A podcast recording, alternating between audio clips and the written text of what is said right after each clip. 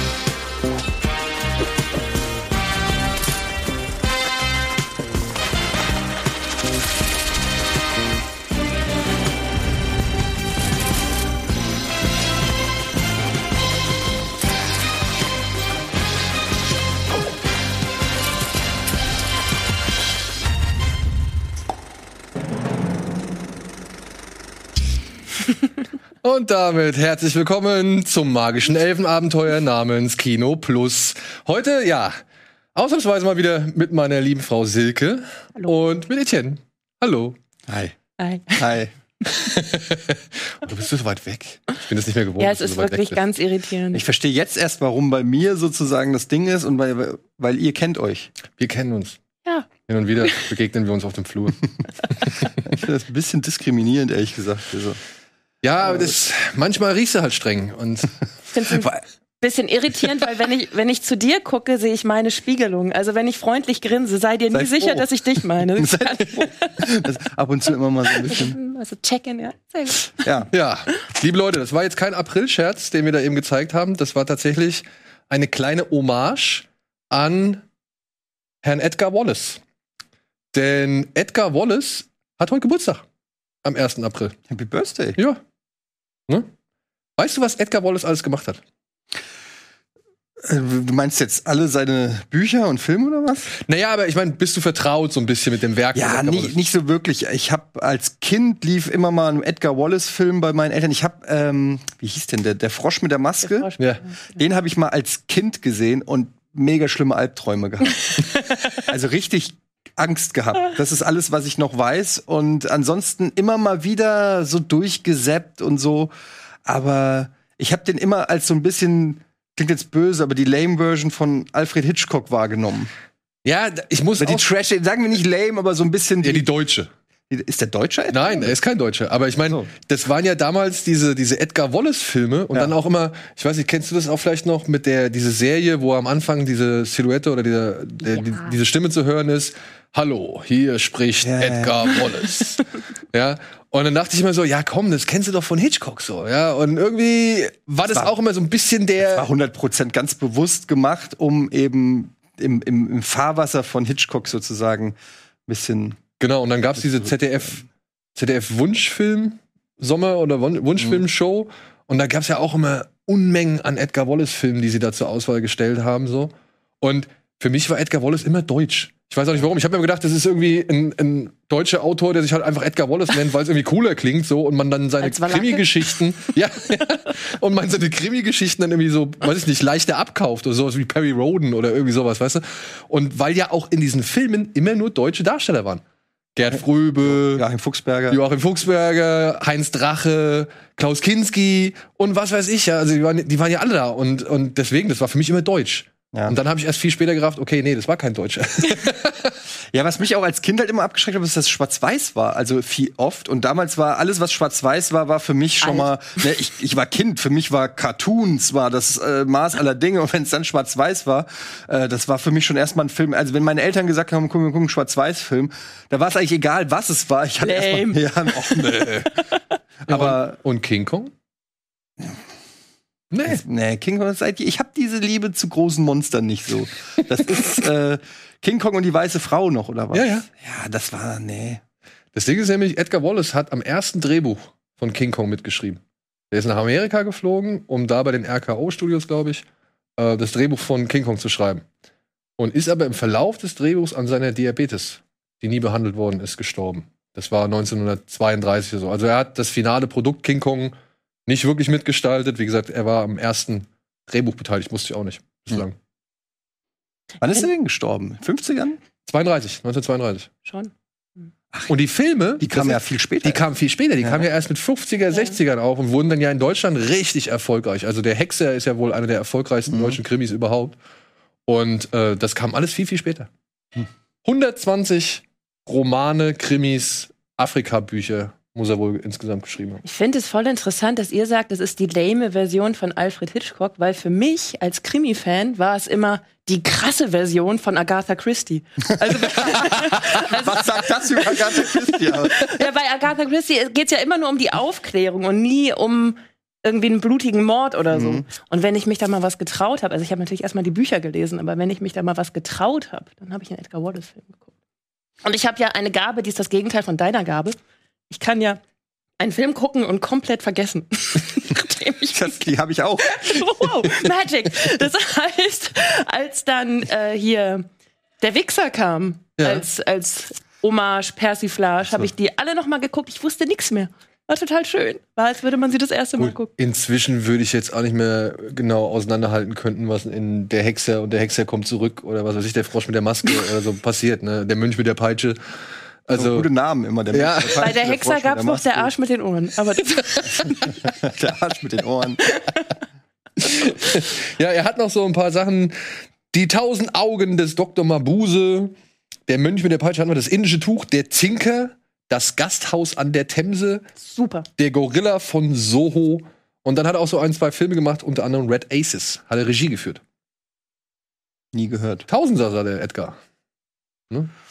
Hat sich seine Sporen als Kriegsberichterstatter irgendwie verdient? Im Burenkrieg ist er irgendwie erstmals mit seiner In was Berichterstattung. für einem Krieg? Burenkrieg, das war im Afrika. Weiß ich doch. Kennst, kennst du nicht? Das peinlich. Ja, so viel dazu. Herzlichen Glückwunsch, Edgar Wallace am 1. April. Das soll alles gewesen sein, was wir zum Thema 1. April haben. Obwohl, hast du mitbekommen, dass jetzt schon wieder die Gerüchte rumgehen, dass, äh, oder der erste, zwei Scherze habe ich gesehen, drei Scherze habe ich gesehen. Indiana Jones gibt's jetzt als Theaterstück irgendwo in Hessen. Ja. War gut, war in der Tageszeitung. Dann habe ich gesehen, dass Justice League 2 und 3 jetzt bestätigt sind. Oh, schade. Und Spiel doch nicht mit meinen Gefühlen. Jetzt pass mal auf. Ich habe dann bei uns im Forum gelesen, da hat jemand geschrieben, ich hätte schon mal an einem 1. April gesagt, dass der Snyder Cut kommt. Und das war damals noch ein April-Scherz. also ich kann mich nicht wirklich dran erinnern. Ja, also müsste ich, also ich habe es jetzt auch nicht recherchieren können, aber vielleicht du? Nee. Äh, Fragst du mich, ob ich mich erinnern kann? Wie lange kennen wir uns? Ja, nee, ich kann mich nicht erinnern, aber möglich ist es natürlich. Ja. Und was habe ich noch gelesen? Noch irgendwas war. Ich hatte noch gelesen und ich wollte es direkt weiter. Äh, also es hieß so ein, äh, das VW hat ein äh, in Amerika jetzt um ihre äh, ihren Vormarsch im Elektromarkt sozusagen zu untermauern, heißen sie in Amerika jetzt Volkswagen, also V-O-L-T, Volt. Und das hat mir sofort eingeleuchtet. Gleich geteilt an alle Da habe ich Kanäle. gedacht so, Volkswagen, das finde ich gut. Und hat es schon bei Twitter eingegeben. Und dann habe ich, und dann hab ich gedacht so, Moment, 31. Ist, ist das vielleicht ein, und dann habe ich es nochmal gegoogelt.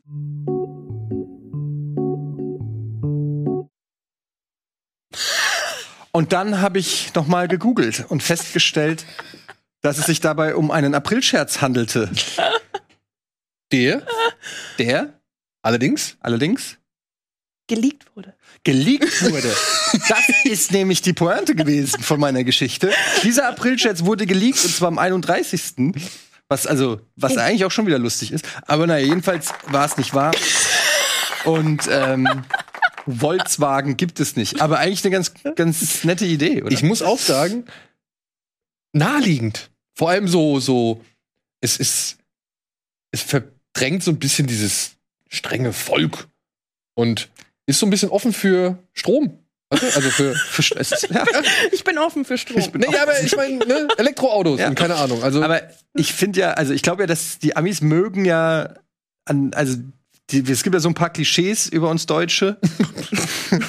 Und eins davon Welche? ist ja, eins davon ist ja wirklich, dass wir dieses, dieses Autoland sind. Und äh, ich glaube, die, die Amerikaner verbinden wirklich mit äh, Volkswagen, verbinden die halt wirklich diese deutsche Autoqualität. Also, und deshalb wäre das wahrscheinlich dann aus der Sicht schon fast wieder ein Rückschritt. Die wollen dieses Volk. Volk, die sagen ja Volkswagen. Erinnerst du dich noch hier in äh, Back, äh, Back of a Volkswagen, hier Mallrats? Ach so, ja, ja, ja. Da gibt's doch diese Story, dass Genau. er äh, mit Shannon Doherty, glaube ich, Sex im Trunk of a Volkswagen hatte. Genau. Egal. A dream Ein- come true. Running Gag. In Kombination mit Ben Affleck, der sie. Sie machen ja auch immer irgendwie so einen, so einen Gag draus, wo es statt. Also nicht nur den Ort, sondern auch weiter. Ja, ja. Gut. Jetzt bin ich bisschen aus dem Konzept, deswegen kannst du mir doch direkt mal erzählen, was du als letztes gesehen hast. Ich hab, gilt auch ein halber Film. Ja. Ja, also ich habe noch mal nach äh, Zack- dem Zack Snyder Cut habe ich mir die 4K Blu-ray von Batman wie Superman gekauft. 21 Euro. Und ähm, hab den zur Hälfte geguckt. Der geht auch drei Stunden. Mhm. Und ich muss ganz ehrlich sagen, mir ist ehrlich gesagt nicht ein Unterschied aufgefallen. Beim Snyder Cut wusste ich genau, was anders ist. Aber ich konnte mich, ja- aber es ist auch schon wieder so lange her, dass ich Batman wie Superman gesehen habe, dass ich nicht mehr genau alles im Kopf hatte. Aber da war jetzt keine Szene wirklich dabei, wo ich da, hör, Moment, das ist neu. Kannst du mir da helfen? Weil, Ja, unter anderem ist da ja am Anfang die Situation, ich denke, das ist noch relativ am Anfang bei diesem Drei-Stunden-Film, wenn Louis Lane in Afrika, Arabien oder irgendwo Ja. im Nahen Osten ist und dann von Superman gerettet wird. Das alles ist deutlich länger ausgespielt und, und gibt einen anderen Hintergrund, beziehungsweise führt es diesen tätowierten Terroristen, weißt du, der hier am, ja. ja, der, der zu diesen, weiß ich nicht, zu dieser Spezialeinheit gehört, ähm, die führt die Version deutlich präsenter ein, sodass man halt irgendwann später, wenn der halt Louis Lane entführt, im weiteren Verlauf, irgendwann mal nach zwei Stunden im Film, äh, hast, raffst du dann halt auch, wer das ist. Vorher war der komplett weg. Und ich weiß nicht, hast du Jenna Malone, die Assistentin von Louis Lane, gesehen? Ganz kurz, ja. Ja, alles, was mit der irgendwie zu tun hat, ist auch länger, dr- also das war vorher nicht enthalten, zum Aber Beispiel. ich bin mir, äh, habe ich den richtigen Cut geguckt? Also schon, also Naja, wenn Jenna du Jenna Mal- Malone gesehen hast, dann hast du den richtigen Cut okay, gesehen. aber die war auch nur ganz kurz. ja, ja. Die guckt einmal vom Bildschirm hoch und so. Nee, die kommt aber später noch mal in ein, zwei Okay. Szenen vor. Und die waren auch zum Beispiel nie enthalten in, dem, in der anderen in der Kinofassung. Aber es ist, ich gebe dir recht, der Unterschied ist nicht so.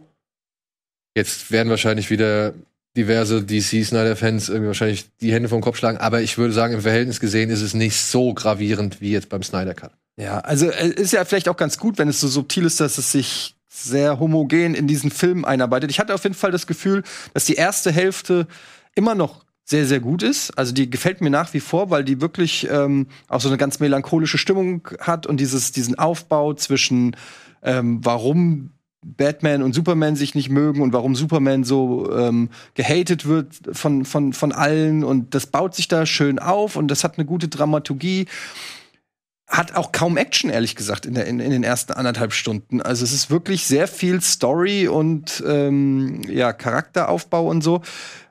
Und dann habe ich halt nicht weitergeguckt, weil ich aber auch dann ja weiß, dann kommt nämlich der Part, der mir auch nicht so geil gefällt, nämlich wenn die am, En- am Ende gegen Doomsday kämpfen. Das hat mir halt auch schon im Original nicht gefallen und da habe ich auch nicht so Bock drauf, ehrlich gesagt.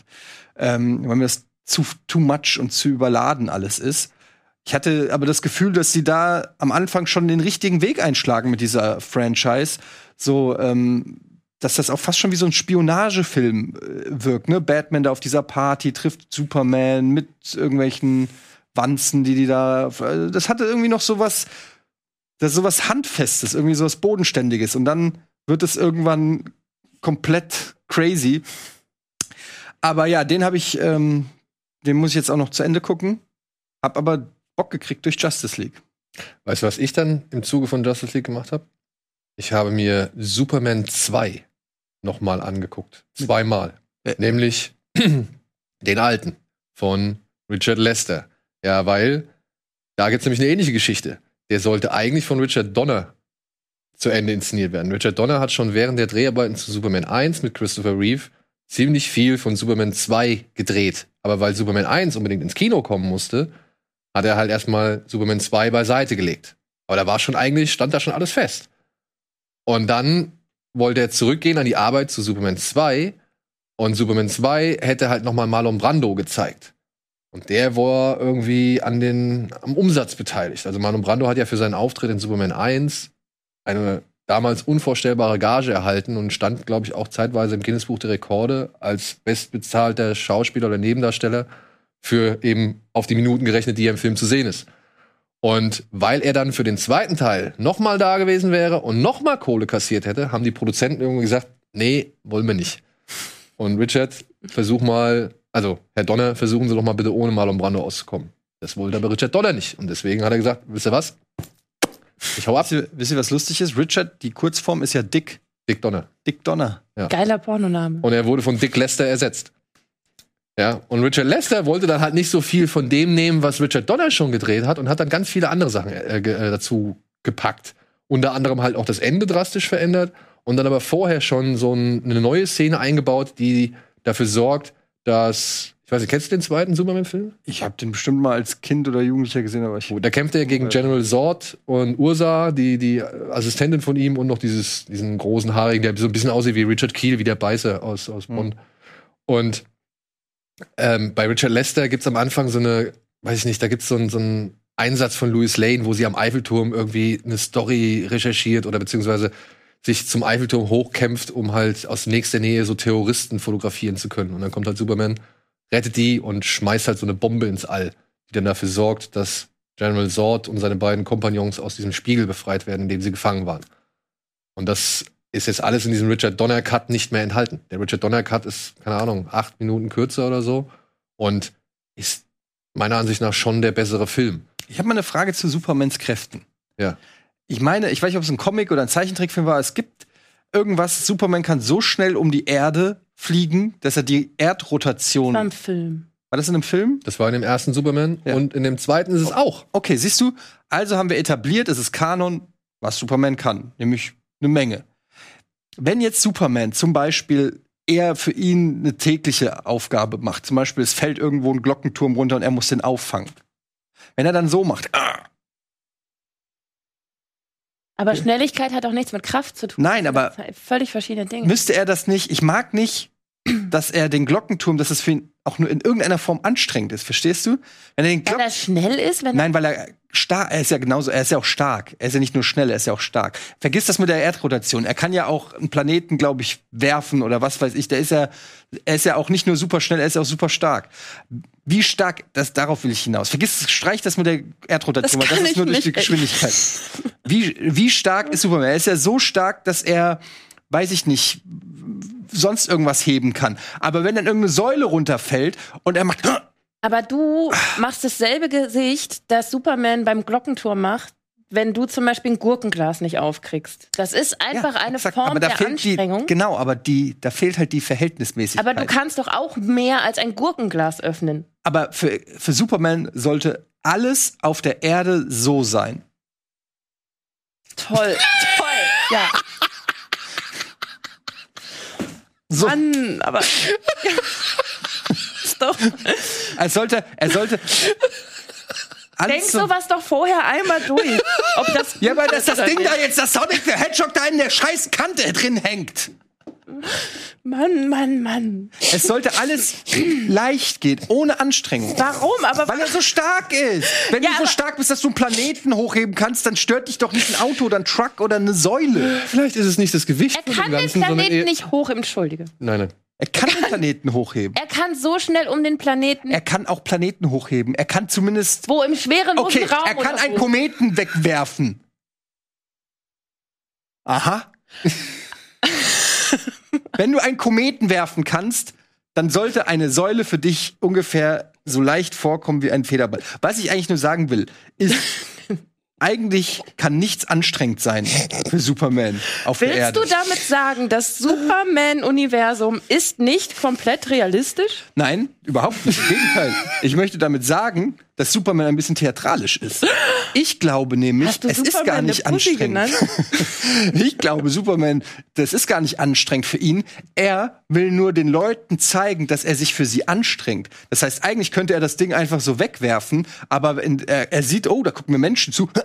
Und das würdest du ganz anders machen, wenn du den Aber wo, wo hast du das alles so gesehen, dass er dieses äh Ich achte darauf, tatsächlich macht es Zack Snyder nicht so sehr, aber es gibt die ein oder andere Szene, wo ich das Gefühl habe, zum Beispiel gibt es diese Szene, wo er diese Tanker zieht. Ja. Da macht er nicht, äh, aber er zieht ihn sehr langsam. Er ist ja auch sehr schwer, ne? Das ist ja genau mein Punkt. Ist er wirklich schwer? Naja, aber du Superman- kannst doch die Masse von dem Ding, ich weiß nicht, ob Superman wirklich alles an Masse oder auch alles an Bewegungsenergie kompensieren kann. Sofort, nur durch seine Stärke. Vielleicht hat er nicht immer den richtigen Winkel, weißt du? Vielleicht muss er auch, vielleicht nicht unbedingt mit, äh, aber er muss vielleicht trotzdem irgendwie eine gewisse Abfederung schaffen oder sonst irgendwas, weil sonst geht's kaputt. Weil er ist ja Mann aus Stahl und wenn so ein Turm auf ihn drauf Das fällt, wäre ein Argument, was ich gelten lasse, dass er das mit Vorsicht macht, um das, weil das Ding so schwach ist. Nicht er. ja, Der Tanker ist so schwach. ja. Das lasse ich mir gefallen. Aber dann würde er ja nicht angestrengt irgendwie sein. Ich möchte einfach nur, nochmal, ich habe nichts gegen Superman, bitte. aber ich möchte, ich möchte keinen ansch- angestrengten Superman sehen. Das wollte ich einfach nur, das möchte ich einfach nur, das ist, gilt übrigens nicht nur für Superman, es gilt auch für Hulk zum Beispiel. Die sollen halt nicht so leiden, wenn sie die Welt retten. Die Ich sollen einfach machen und's Maul Nein, die sollen einfach, wenn ich stark bin, dann bin ich nur mal stark, dann merke ich das nicht. Das ist, äh, weiß ich nicht. Du siehst ja jetzt auch nicht, es strengt ihn ja auch nicht an zu fliegen. Der fliegt ja auch nicht ganze Zeit so. das kann er halt einfach. Das ist einfach, das kommt einfach so viel. Oh, ist das, also, kurz Pause, dann stellt er sich noch mal hin. In der Luft. Ja. naja, es achtet mal drauf. Es gibt gibt's öfter mal bei Superhelden, dass die so, dass, dass das nicht richtig. Äh, Ähm, Guck mal bitte Invincible auf Amazon. Trust me. Erste Folge nur gucken. Mhm. Ja? Übrigens, wer es auch gut macht, Kratos in God of War. Achtet mal drauf, wenn Kratos, da gibt's auch so umgekippte Säulen und er geht einfach hin und er läuft einfach vorbei und wirft die so um, als ob das so ein kleiner Ast wäre. Und das finde ich gut. Da kann ich mir dann ungefähr, und wenn, wenn er was, wenn es was Schweres ist, wo er wirklich, wo du dann den Knopf drücken musst, und dann, ah, dann kannst du ungefähr abschätzen, wie stark Kratos ist. Das ist, das ist scheinbar die Grenze, da wird's langsam schwer für ihn. Bei Superman habe ich das noch. Also anhand des Button-Mashings merkst du, Ja, wie stark merkst Kratos du, wie viel Kraft er aufbringen muss. Bei Superman bin ich immer noch nicht sicher. Du kannst nicht einerseits einen Meteor stoppen und in, in den Weltraum werfen können und andererseits ein Glockenturm strengt dich an. Das macht keinen Sinn. Denkst du oft darüber nach? Bin ich? Gut. Ab jetzt doch. ja, ab jetzt schon. Ich, ne, ich will nicht unhöflich sein, aber ich weiß, was du als letztes gesehen hast. Ja, Das ist deswegen. halt meinen Wie ein Mund. Slasher. Ich weiß, was du als letztes gesehen hast. Ja, sie hat ein paar richtig schöne Filme als letztes gesehen. Ich war dabei. Das klären wir gleich nach der Werbung. Hat sie eine Wahl? Ja, hat sie.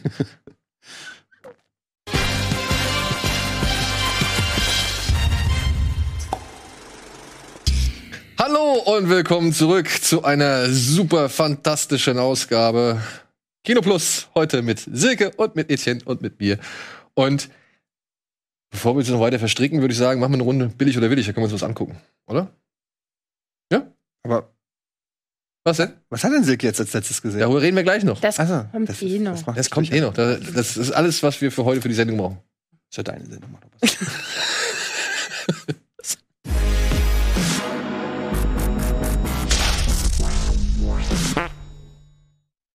So, als allererstes habt ihr gesehen dieses Bild, was sie hier rausgebracht haben zum Cast von Obi-Wan. Ja. Hast du es gesehen? Das habe ich auch gesehen, ja. ja. Fand ich nämlich ganz interessant. Eine Menge Leute dabei. Und ich muss ehrlich sagen, ich habe eigentlich bis Hugh McGregor hat es mich schon gar nicht mehr interessiert. So. Also es hieß, es kommt eine Obi-Wan-Serie mit Hugh McGregor, der nochmal Obi-Wan spielt. Und dann war es für mich eigentlich, okay, mehr brauche ich nicht. Jetzt, die Wahrheit ist nämlich, was freut uns alle am allermeisten? Hayden Christensen. Findest du? Ja, auf jeden Fall. Okay, das fand ich nämlich, also ich habe das gesehen und dachte mir nur so, ach guck mal. Das finde ich. ich einfach absolut mega. Ja? Ja, total. Also, das hat für mich die Serie komplett interessant gemacht, weil dadurch habe ich das Gefühl, okay, die bauen auf etwas auf, das es halt gibt. Und es wird jetzt nicht wieder so, was, was bei Star Wars ja die ganze Zeit passiert ist, dass jeder jetzt irgendwie seine eigene Interpretation macht und so und dann irgendwie das alles nicht mehr zusammenpasst. Und so finde ich es halt perfekt. Das ist der Cast, den wir kennen und ja, vielleicht nicht lieben, aber den wir kennen. Aber ich fand es auch schön, dass sie die beiden Darstellerinnen hier, Bonnie, ich weiß nicht, wie wird sie ausgesprochen? Piessi? Piessi? Äh, und Joel Edgerton, die haben ja in den Filmen Onkel Owen und Tante Ja, Beru gespielt. Das Finde ich auch. super. Ja. Ähm, es gibt ja Gerüchte, dass das ja noch teilweise zu den Klonkriegen spielen soll, weswegen halt Hayden Christensen vielleicht auch noch mal als Anakin Skywalker auftritt und nicht unbedingt als Darth Vader. Also, ich wüsste jetzt Also nicht, warum. ziemlich sicher äh, wird er doch als. Äh, ich bin davon ausgegangen, dass er als Anakin. Naja, aber die Serie soll ja, wenn ich es jetzt richtig verstanden habe, zehn Jahre nach Episode 3 spielen. Dann Ja. kann er nicht Anakin sein. Weil dann ist ja auch nur sinnvoll, dass Onkel Owen und Tante Beru dabei sind. Weil wir wissen ja eigentlich aufgrund des vierten Films oder aufgrund von New Hope, dass ja eigentlich Obi-Wan die ganze Zeit auf Tatooine war und, und im Verborgenen gelebt hat. Oder? Also man munkelt, dass es halt Zeitsprünge gibt, dass es halt sowohl Ausschnitte aus dem Klonkriegen geben wird, Aber aber, dann- halt auch Aber dann würde Hayden Christensen würde Vader spielen. Hä, es muss ja allein deshalb einen Zeitsprung geben, weil die älter sind. Also wenn sie dieselben genau. Charaktere spielen. Also Also ja, die gut, sehen ja nicht mehr so aus wie zu Episode 1 bis 3 Zeiten. Das wäre ja Also ich bin auf jeden Fall gespannt. Ich habe ich hab Lust drauf, muss ich ganz ehrlich sagen. Und wirklich Hayden Christensen, ich fand den ja auch als äh, Anakin nicht, nicht komplett scheiße. Ich mei- weiß, dass der viel gehatet wird, aber ich fand den äh, Christopher Lloyd, nee, wie heißt der, Lloyd, den ersten, den Ja, kleinen, den fand ich Jake- furchtbar. Jake Jaden Lloyd. Lloyd, Jake, Jake Lloyd. Jake Lloyd. Ähm, den fand ich furchtbar. Und natürlich waren die Drehbücher nicht geil, aber ich fand, der war jetzt nicht kompletter Misscast. Ah, ja gut, ist nicht der beste Schauspieler, aber ist Keanu Reeves auch nicht. Also, aber Keanu Reeves hat dann dankbare Rollen, glaube ich. Als der große Bösewicht, der aber man werden soll. George Lucas hat ja bewusst jemanden gesucht, der so dieses überhebliche, arrogante auch hat. Und das hatte der. Ja, ja, ja. Ne? Aber ich, ich, das- ich finde halt, Hayden Christensen, dem fehlt so ein bisschen auch immer die Präsenz in diesem Film. Also, weißt du, wenn du jetzt einen Obi-Wan, also New McGregor und Hayden Christen- Christensen da stehen siehst, ja, auf wen guckst du? So, also, ich weiß nicht, ich finde, der hat halt nie so das Charisma gehabt, was man vielleicht noch hätte brauchen müssen. So, Hm. der ist eher, ja, der sollte ja auch einen Bubi spielen, wie du auch schon sagst, einen Arroganten, aber ich finde, da ist mir Hayden Christensen einfach ein, ein Tick zu unscheinbar. Ja, also ich kann die Kritik nachvollziehen. Aber das ist nur mein persönlicher Eindruck. Nee, es stimmt schon. Ich glaube einfach, bei mir ist einfach dann so jetzt durch die, das ist einfach die Gewöhnung ist jetzt, dass ich da einfach meinen Segen mitgemacht habe. Wenn man es jetzt noch mal komplett auch Episode 1 bis, nee, oder Episode 2 bis äh, 3 ähm, neu casten würde und so, dann würde man vielleicht jemand Besseren finden. Aber ich habe ja, ich habe irgendwie, weiß nicht, ich fand auch, gerade in Episode 3 fand ich ihn dann auch echt ganz gut. So am Ende und so, die Wut steht ihm gut. Konnte ich mitleben. Also es ist nicht perfekt gecastet, auf jeden Fall, aber, aber auch nicht so schlimm. Also ich freue mich irgendwie mehr darüber, dass das jetzt kon äh, konsistent ist, als wenn da jetzt irgendein ganz anderer gewesen wäre, der jetzt an Obi-Wans Seite wäre. Das hätte mich jetzt mehr rausgerissen als die B-Wahl. Finde ich auch. Und darüber hinaus finde ich aber auch trotzdem interessanter Cast. Der Sohn von Ice Cube. Hier die Sandschlangendame Indira Varma. Oder auch Ex-Frau von Luther. Kumal Nanjiani. Und hier Benny Safdie, kennst du auch, ne? Mhm. Der Regisseur von Uncut Gems. Die Safti-Brüder. Und äh, Indira Varma ist äh, die. Game of Thrones. Genau, die von äh, Oberin, also die Oberin Sandschlange. Martell. Genau. Was hast du? Ja, ich will, ich will immer nicht, ich finde es immer doof, wenn man so miesepetrig ist irgendwie, aber ich habe, Ich auch. deshalb ergänzen wir uns so gut. Ich habe mich ja nie so richtig mit den ersten drei irgendwie anfreunden können. Also jetzt dadurch, seitdem du die mit unserem Sohn guckst, ist das ja noch mal so ein anderer Blickwinkel und ich habe dann irgendwie auch mal wieder eine Viertelstunde mitgeguckt, aber dadurch, dass ich mit diesen ersten drei Filmen nicht so warm geworden bin, interessiert mich das jetzt schockierenderweise gar nicht so wahnsinnig. Also ich glaube, wenn ich jetzt unfassbar viel Zeit hätte und mich fragen würde, oh Gott, was gucke ich jetzt heute? Natürlich würde ich das gucken. Aber Zeit ist ja gerade knapp irgendwie und da habe ich, also da würden mir jetzt zwölf andere Sachen einfallen, die ich vorher gucken möchte. Ist wahrscheinlich auch so ein bisschen, weil du die Klonkriege auch nicht gesehen hast, oder? Clone Wars? Ja, das Ich guck's ja jetzt gerade mit meinem Sohn. Weil das ist, angefangen. glaube ich, so, weil wenn du jetzt mal Obi-Wan als Charakter nimmst, nur von Episo äh, Episode 4, so viel bietet der ja nicht an. Also es ist jetzt äh, im, im Star Wars-Universum, wenn du nur Episode 4 gesehen hättest, Weil das jetzt nicht ein Charakter, wo ich sage, oh, erzähl mir mehr über den krassen alten Mann, der in der Höhle lebt und im ersten, ersten Lightsaber-Kampf äh, erbärmlich zugrunde geht.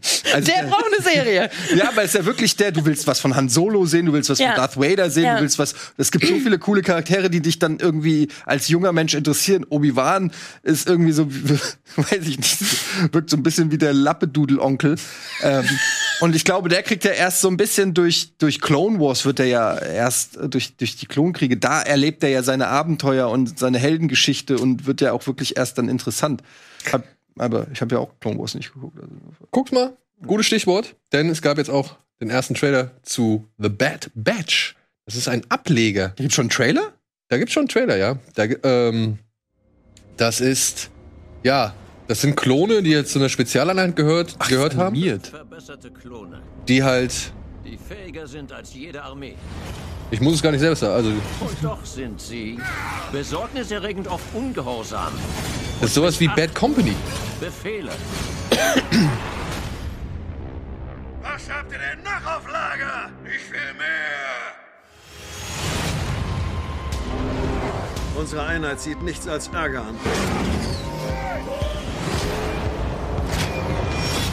Aber wir machen unsere Arbeit.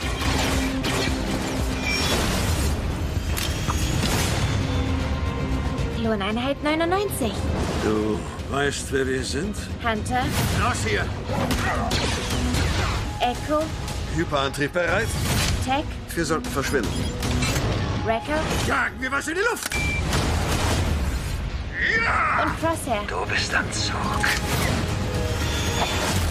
Ah, und mehr braucht ihr auch nicht! Ich will, dass Kloneinheit 99 Ein bisschen wie gefunden und für ein Videospiel, echt. Die Galaxis ist Ja. ein gefährlicher Ort. schon fünf Klassen oder vier verschiedene Klassen. Konzentrieren Wir spielen uns auf kannst. unsere Flucht. Was sagst du, Kleine? Willst du dich uns anschließen? Wie kann ich euch helfen?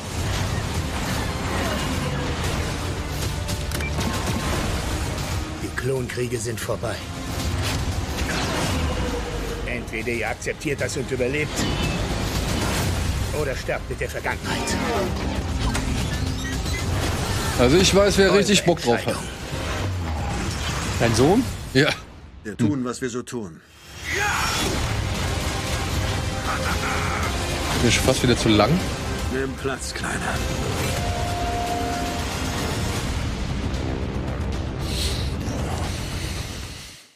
Also ich bin ja immer Fan von Sachen, wo du weißt, das kannst du mit Kind zusammen gucken und zergehst nicht an Verblödung. Also ich glaube, wenn ich noch eine Folge Paw Patrol mir angucken muss, dann renne ich im Kreis und schreie. Aber du sollst ja auf der anderen Seite auch deine Kinder nicht einfach vor den Fernseher setzen und da sitzen lassen. Und ich finde, also da habe ich Bock drauf. Ja? Also mit Kind, ne? Ich, ich glaube, jetzt alleine würde ich mir vermutlich nicht angucken. Aber mit Wir, wir gucken Love Island zusammen. Du und dein Kind. Ja? Guckt ihr das nicht? Adriano? Okay, offensichtlich keine Fans von Trash TV. Äh, ja, Bad Batch. Das würde ich jetzt nicht. nicht sagen. Wieso? Hier darf man dazu stehen. Muss sich nicht für schämen. Nö, muss man nicht. Ist doch. Also, Gut. Eddie ist regelmäßig Gast bei Erdbeerkäse. Naked Attraction ist die beste Trash-TV. Okay, das habe ich schon gehört, aber habe ich noch nicht geguckt. Ich hab, äh, You're the One bin ich gerade dabei. Und Take Me Out, jetzt bald moderiert von Jan Köppen übrigens. Das, was früher von dem Ralf, Ralf Schmitz. Schmitz, ja. Ja, okay. Ich So. mache diese Handgeste, damit jeder versteht, wer ich meine. Ralf Schmitz. Weil er so klein ist, ja, ist sehr diskriminierend. Bad Batch, ja, ich, aber ich habe ja auch noch keinen von diesen ganzen Zeichentrickfilmen geguckt, deshalb werde ich jetzt wahrscheinlich auch mit Bad Batch nicht anfangen. Weißt du, dass ich eben gesagt habe, dass ich zu wenig Zeit habe, um Obi-Wan Kenobi zu gucken? Und Und, und, du jetzt zu mir sagst und mich dazu bringst, mich zu outen, dass ich Naked Attraction gucke. Ne? Er muss, er muss auch Prioritäten setzen. Also Nee, also für nachvollziehen. neues äh, keine Zeit. äh, Heute kommt Naked Attraction. Das geht wirklich nicht. Ja, ich habe Bock drauf, aber ich, das ist auf jeden Fall das nächste Projekt mit dem Sohn. Ja. Und wirklich, Clone Wars, ne? Ich, ich hoffe, du kannst eines Tages einen deiner Söhne zumindest davon überzeugen oder begeistern, dafür begeistern. Denn ich bin jetzt mit meinem Sohn so drin, das macht so viel Spaß. Wir sitzen beide da, ja, und es gab so irgendwie ge- geile Raumschiffmanöver, weißt du, dann müssen sie halt irgendwie, werden sie von Raketen verfolgt, von so einem riesen Schlachtschiff der Separatisten. Oben ist Grievous in der Kommandokanzel. Anakin fliegt da irgendwie rum, lenkt die Raketen in das Ding. Ja, und, und rast so durch und die Raketen landen in diesem riesen Raumschiff und mein Sohn und ich, wir sitzen beide auf der Couch. Ja, also Ja, vielleicht, wenn meiner 16 ist oder so. Mal gucken. ja. Gut. Also, ich finde das Plakat ganz schön, muss ich sagen. Mhm. Aber das bringt mich zu einem Plakat, das ich richtig schön finde. Und ich spiele mit dem Gedanken, es mir irgendwie zu organisieren, um es in unsere Wohnung zu hängen. Es ist nur ein bisschen schwierig, denn es war kurz nach seiner Erscheinung auch schon direkt wieder ausverkauft. Die Rede ist von einem neuen Mondo-Plakat zu Godzilla vs. Kong. Ah, interessant. Ey, und das finde ich halt einfach, ich finde es geil. Wo soll das hin? Wann kommt der ins Kino? Der ist jetzt gerade ins Kino gekommen, also beziehungsweise auf HBO Max, beziehungsweise in Indien, Taiwan, Ich in Australien, Deutschland. Russland, in Deutschland. Ja, hängt noch davon ab, wann die Kinos wieder öffnen. Dann gehe ich in Indien, ist egal. Ja, Mhm. hat sensationelle Rekorde erzielt in China. In, hat in China mehr eingespielt, also das doppelt so viel eingespielt wie Tenet. Ist das auch eine China-Mitproduktion? Er ist ein bisschen mit ja, drin. Also, nee, was heißt bisschen, ne? Also, ich glaube, von mit von Tencent, also Tenet. Äh, nicht Tenet, wie heißt die Firma? Tencent. Ja, die heißt Tencent, aber die ist die Mutterfirma von Legendary Pictures, wenn ich es jetzt richtig zusammenkriege. Und Legendary Pictures hat zusammen mit Warner den Film produziert. Und deswegen gab es ja damals so Stress, als sie gesagt haben, wir ballern alles auf HBO Max hoch, weil sie gesagt haben, nee, Haben wir ja drüber geredet. ja, wollen wir eigentlich Mhm. nicht. Und deswegen wartet Warner jetzt auch wirklich die ganze Zeit ab. Aber bisher können sie sich nicht beschweren. Der hat in, in Russland und in Australien, glaube ich, hat der jetzt zu Beginn mehr eingespielt schon als Godzilla, der davor, als der zweite. Also der, der läuft auch in den Kinos, oder? Also Der läuft da in den Kinos, ja. In China ist der mit irgendwie 70 Millionen gestartet. Indien auch ähm, irgendwie drittbester, weiß nicht, ausländischer Filmstart oder so. Also räumt ab. Und Ja, freut gut, mich. Die, die Leute haben natürlich auch Bock, ins Kino zu gehen und einen Blockbuster zu sehen. Ey, und der Film ist so, ist wirklich, er ist so gemacht für die Leinwand. Er ist so gemacht für die Leinwand. Wenn du da reingehst für eine Handlung oder wenn du da reingehst für irgendwelche darstellerischen Leistungen, bist du falsch. Du gehst da rein für die Bilder und für die Action, wie sie präsentiert wird zwischen zwei riesigen, riesigen, gigantischen Wesen. Und da liefert dieser Film ab. Und wo gibt's jetzt dieses Plakat? Beziehungsweise, oder wo nicht mehr? Das ist äh, von diesen, von dieser, äh, ja, Vereinigung. Also das nennt man halt Mondo, diesen Stil. Und da, die kann man halt online bestellen und just bei dem Anbieter, der es zuerst rausgebracht hat, war es dann halt auch schon direkt äh, vergriffen, ausverkauft. Ich hoffe, es kommt jetzt noch mal irgendwann, weil ich will das unbedingt haben. Da werden sich schon wieder Notizen fürs Geburtstagsgeschenk machen. Ich, mittlerweile kenne ich Silke. Wo kriegt man das? Das ist ausverkauft. Das ist schwer dran zu kommen, das wünschst du dir sehr. Nächstes Thema. Aber billig oder will ich? ja, will ich. Ich finde das nicht schön, aber ich freue mich für dich, dass du das schön findest. Ich, der, der, hat, der hat den Arm in der Nase. Das sieht doch irgendwie nicht. Aber es sieht doch aus wie die Nase. Ja, sieht doch aus. Also ich, ich, ich sage jetzt nicht, oh, schönes Bild, aber ich kann verstehen, dass du dich darüber freust. Und wir finden dafür einen Platz, natürlich. In deinem Zimmer. Im Hausflur. So, und jetzt haben wir noch eine Trailer-Premiere, beziehungsweise jetzt kommen noch zwei anderen Plakaten. Hier, Eddie, den Film möchte ich dir ans Herz legen. Ramare? Pro Mare heißt der. Der startet nächste Woche. Und dieses Plakat untertreibt halt einfach überhaupt nicht. Ja, wirklich. Kennst du, kannst du dich an diesen Anime erinnern, der Redline heißt, mit diesem Autorennen auf diesem Planeten? Der so ultra brutal abgeht, also wirklich wie Speed Racer mit noch mehr Speed. Ne? Dieser Film ist für all diejenigen gedacht, denen solche Filme zu entspannt sind. Okay. Ja, es ist wie so ein, stell dir vor, so ein LSD äh, YouTube Visual, also so, so, so eine Animation, die so 42 Stunden lang irgendwie durchläuft und immer irgendwelche Formen annimmt. Das auf 42-facher Geschwindigkeit ist Promare. Ja, jetzt bin ich gespannt. Komm, dann zeig doch mal. Komm, Burning Rescue, bitte ausrücken. Überall Burnish-Leers. Das wird eine heiße Party. Brandherde nehmen zu, Wir Chief. sind in 0, nix bei euch. Mach dich sofort bereit. Wir brauchen jetzt Galo. Montagemodus aktiv. Matori,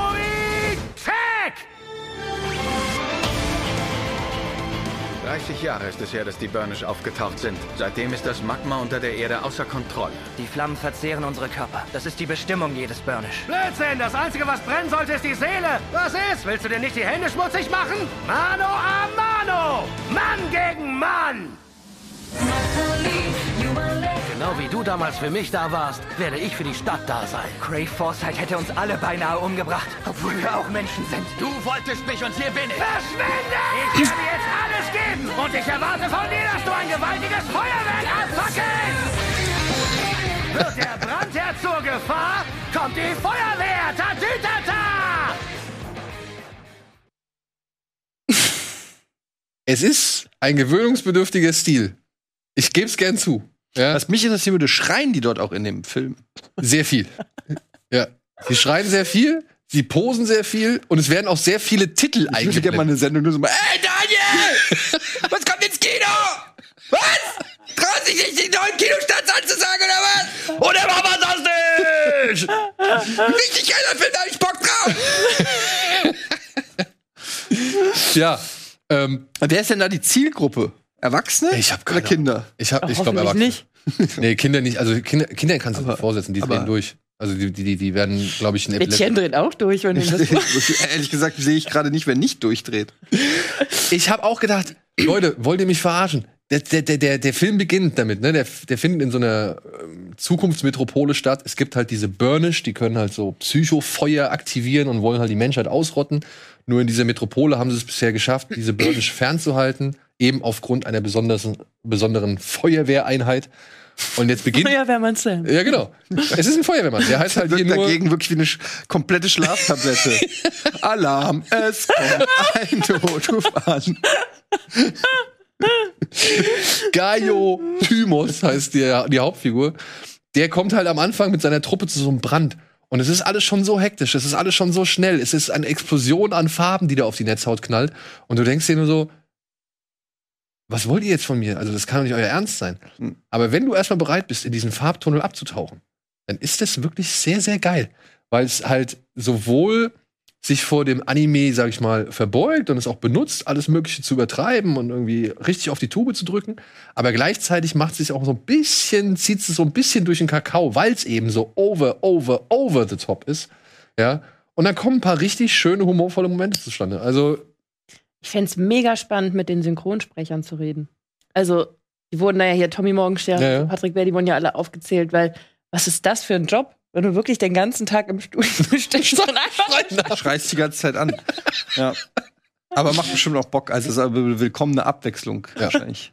Genau wie dieser Film. Ich bin ja schon so Anime-affin, aber da habe ich noch gedacht, hm, diese kantigen Animationen und diese kantigen Figuren, ist das was für mich? Ich bin so drin aufgegangen. Ich fand's herrlich. Fand's herrlich. Kommt nächste Woche raus. Wenn wir vielleicht nächste Woche nochmal drüber sprechen. Gut. Ach, und jetzt, wo wir schon bei Zeichnen sind, dann, dann bevor ich es vergesse.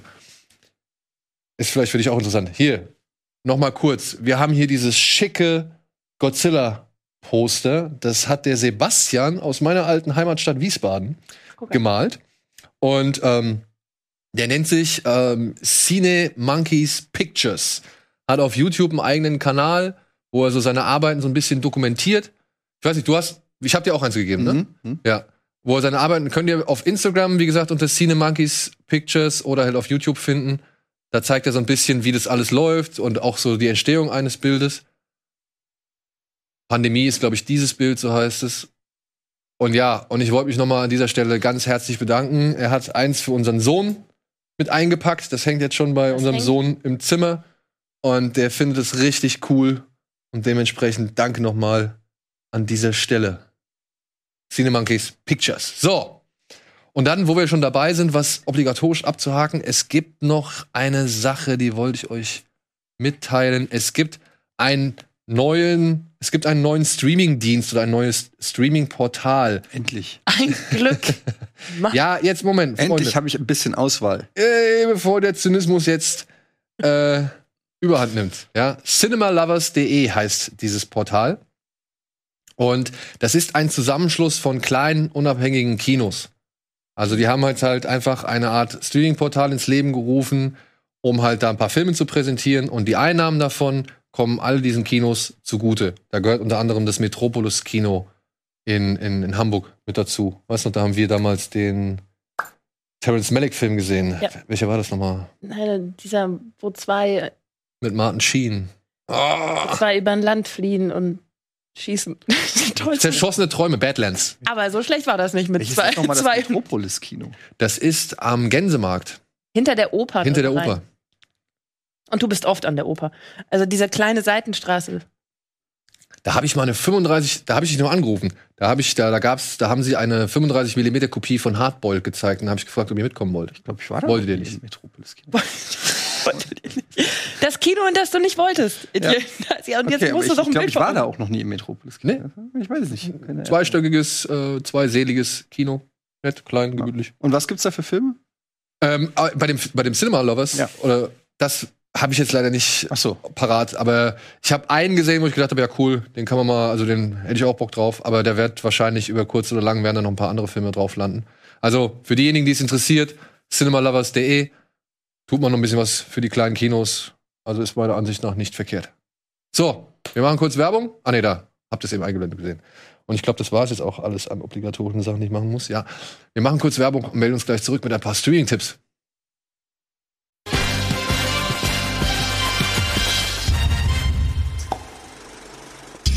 Hallo und willkommen zurück zur Nigelnagel-Ausgabe, Nigelnagel-neuen Ausgabe Kino Plus. Geht schwer über die Lippen. Mit Silke und mit Etienne. Und ja, mit den Streaming-Tipps der Woche.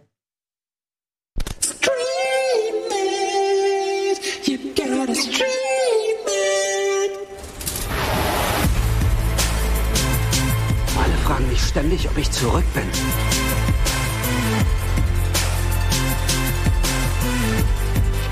Ja, ich hab das Gefühl, ich bin es.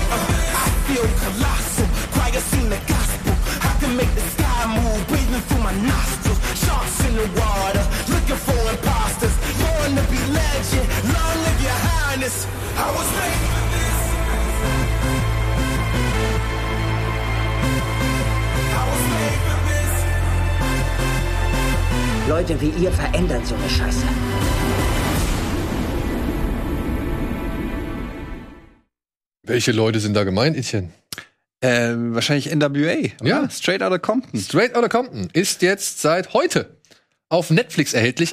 Leider, leider, ich habe schon gecheckt, nicht, der im Director's Cut, Ja. der noch mal gut 20 Minuten länger geht.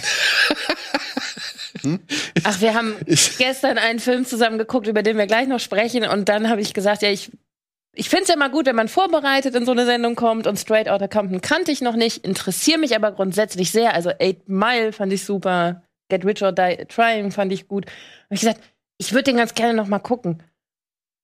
Dann fange ich an, zwei Stunden 46, ich meine, es war 23.30 Uhr, ne? Zwei Stunden und 46 Minuten. Also das, ähm, Ich habe ja halt den Director's Cut gegeben. So. Natürlich hat er das. Ja. Aber ich habe die ersten 15 Minuten mir angeguckt und dann bin ich ehrlicherweise hängen geblieben bei äh, Pro7, bei dem, was Joko und Klaas gestern gemacht haben, weil ähm, ich das spannend fand. Aber ich fand die ersten 15 Minuten super und ich gucke den auf jeden Fall weiter. Hast du es gesehen, was Joko und Klaas gemacht haben? Nee, ich war selber äh, on air. War Die haben die ja wie diese ihre, die haben ja ihre. Aber du hast gelesen, was sie gemacht haben? Oder? Ja, ja, ich habe es gelesen. Aber ich habe es selber nicht, noch nicht gesehen. Aber cool, auf jeden Fall. Ja, also, die machen ja ständig eigentlich richtig gute Sachen da. Äh, Aber das noch mal so auszureizen mit einer sieben Stunden Schicht, ey, das war schon. ja, aber dann, Respekt. dann sieht man mal. Ich finde das total. Also, jetzt kommen wir weit ab vom Thema, aber das finde ich genau richtig, weil so hat man die, die Leute mal Einblick in die Realitäten von anderen Menschen, über die man so leichtsinnig immer vielleicht auch urteilt in irgendwelchen sozialen Medien und weiß ich nicht, weil man selber nicht betroffen ist. Deshalb tut das vielleicht ganz gut, mal einen Einblick zu bekommen in Welten, äh, in Realitäten, die man sonst nicht sieht. Ähm, ja, ich habe selber noch nicht gesehen, aber ich finde es super. Was? Wie zum Beispiel in die Realität von Compton. Guter Übergang wieder, ja. Sehr gut, stark.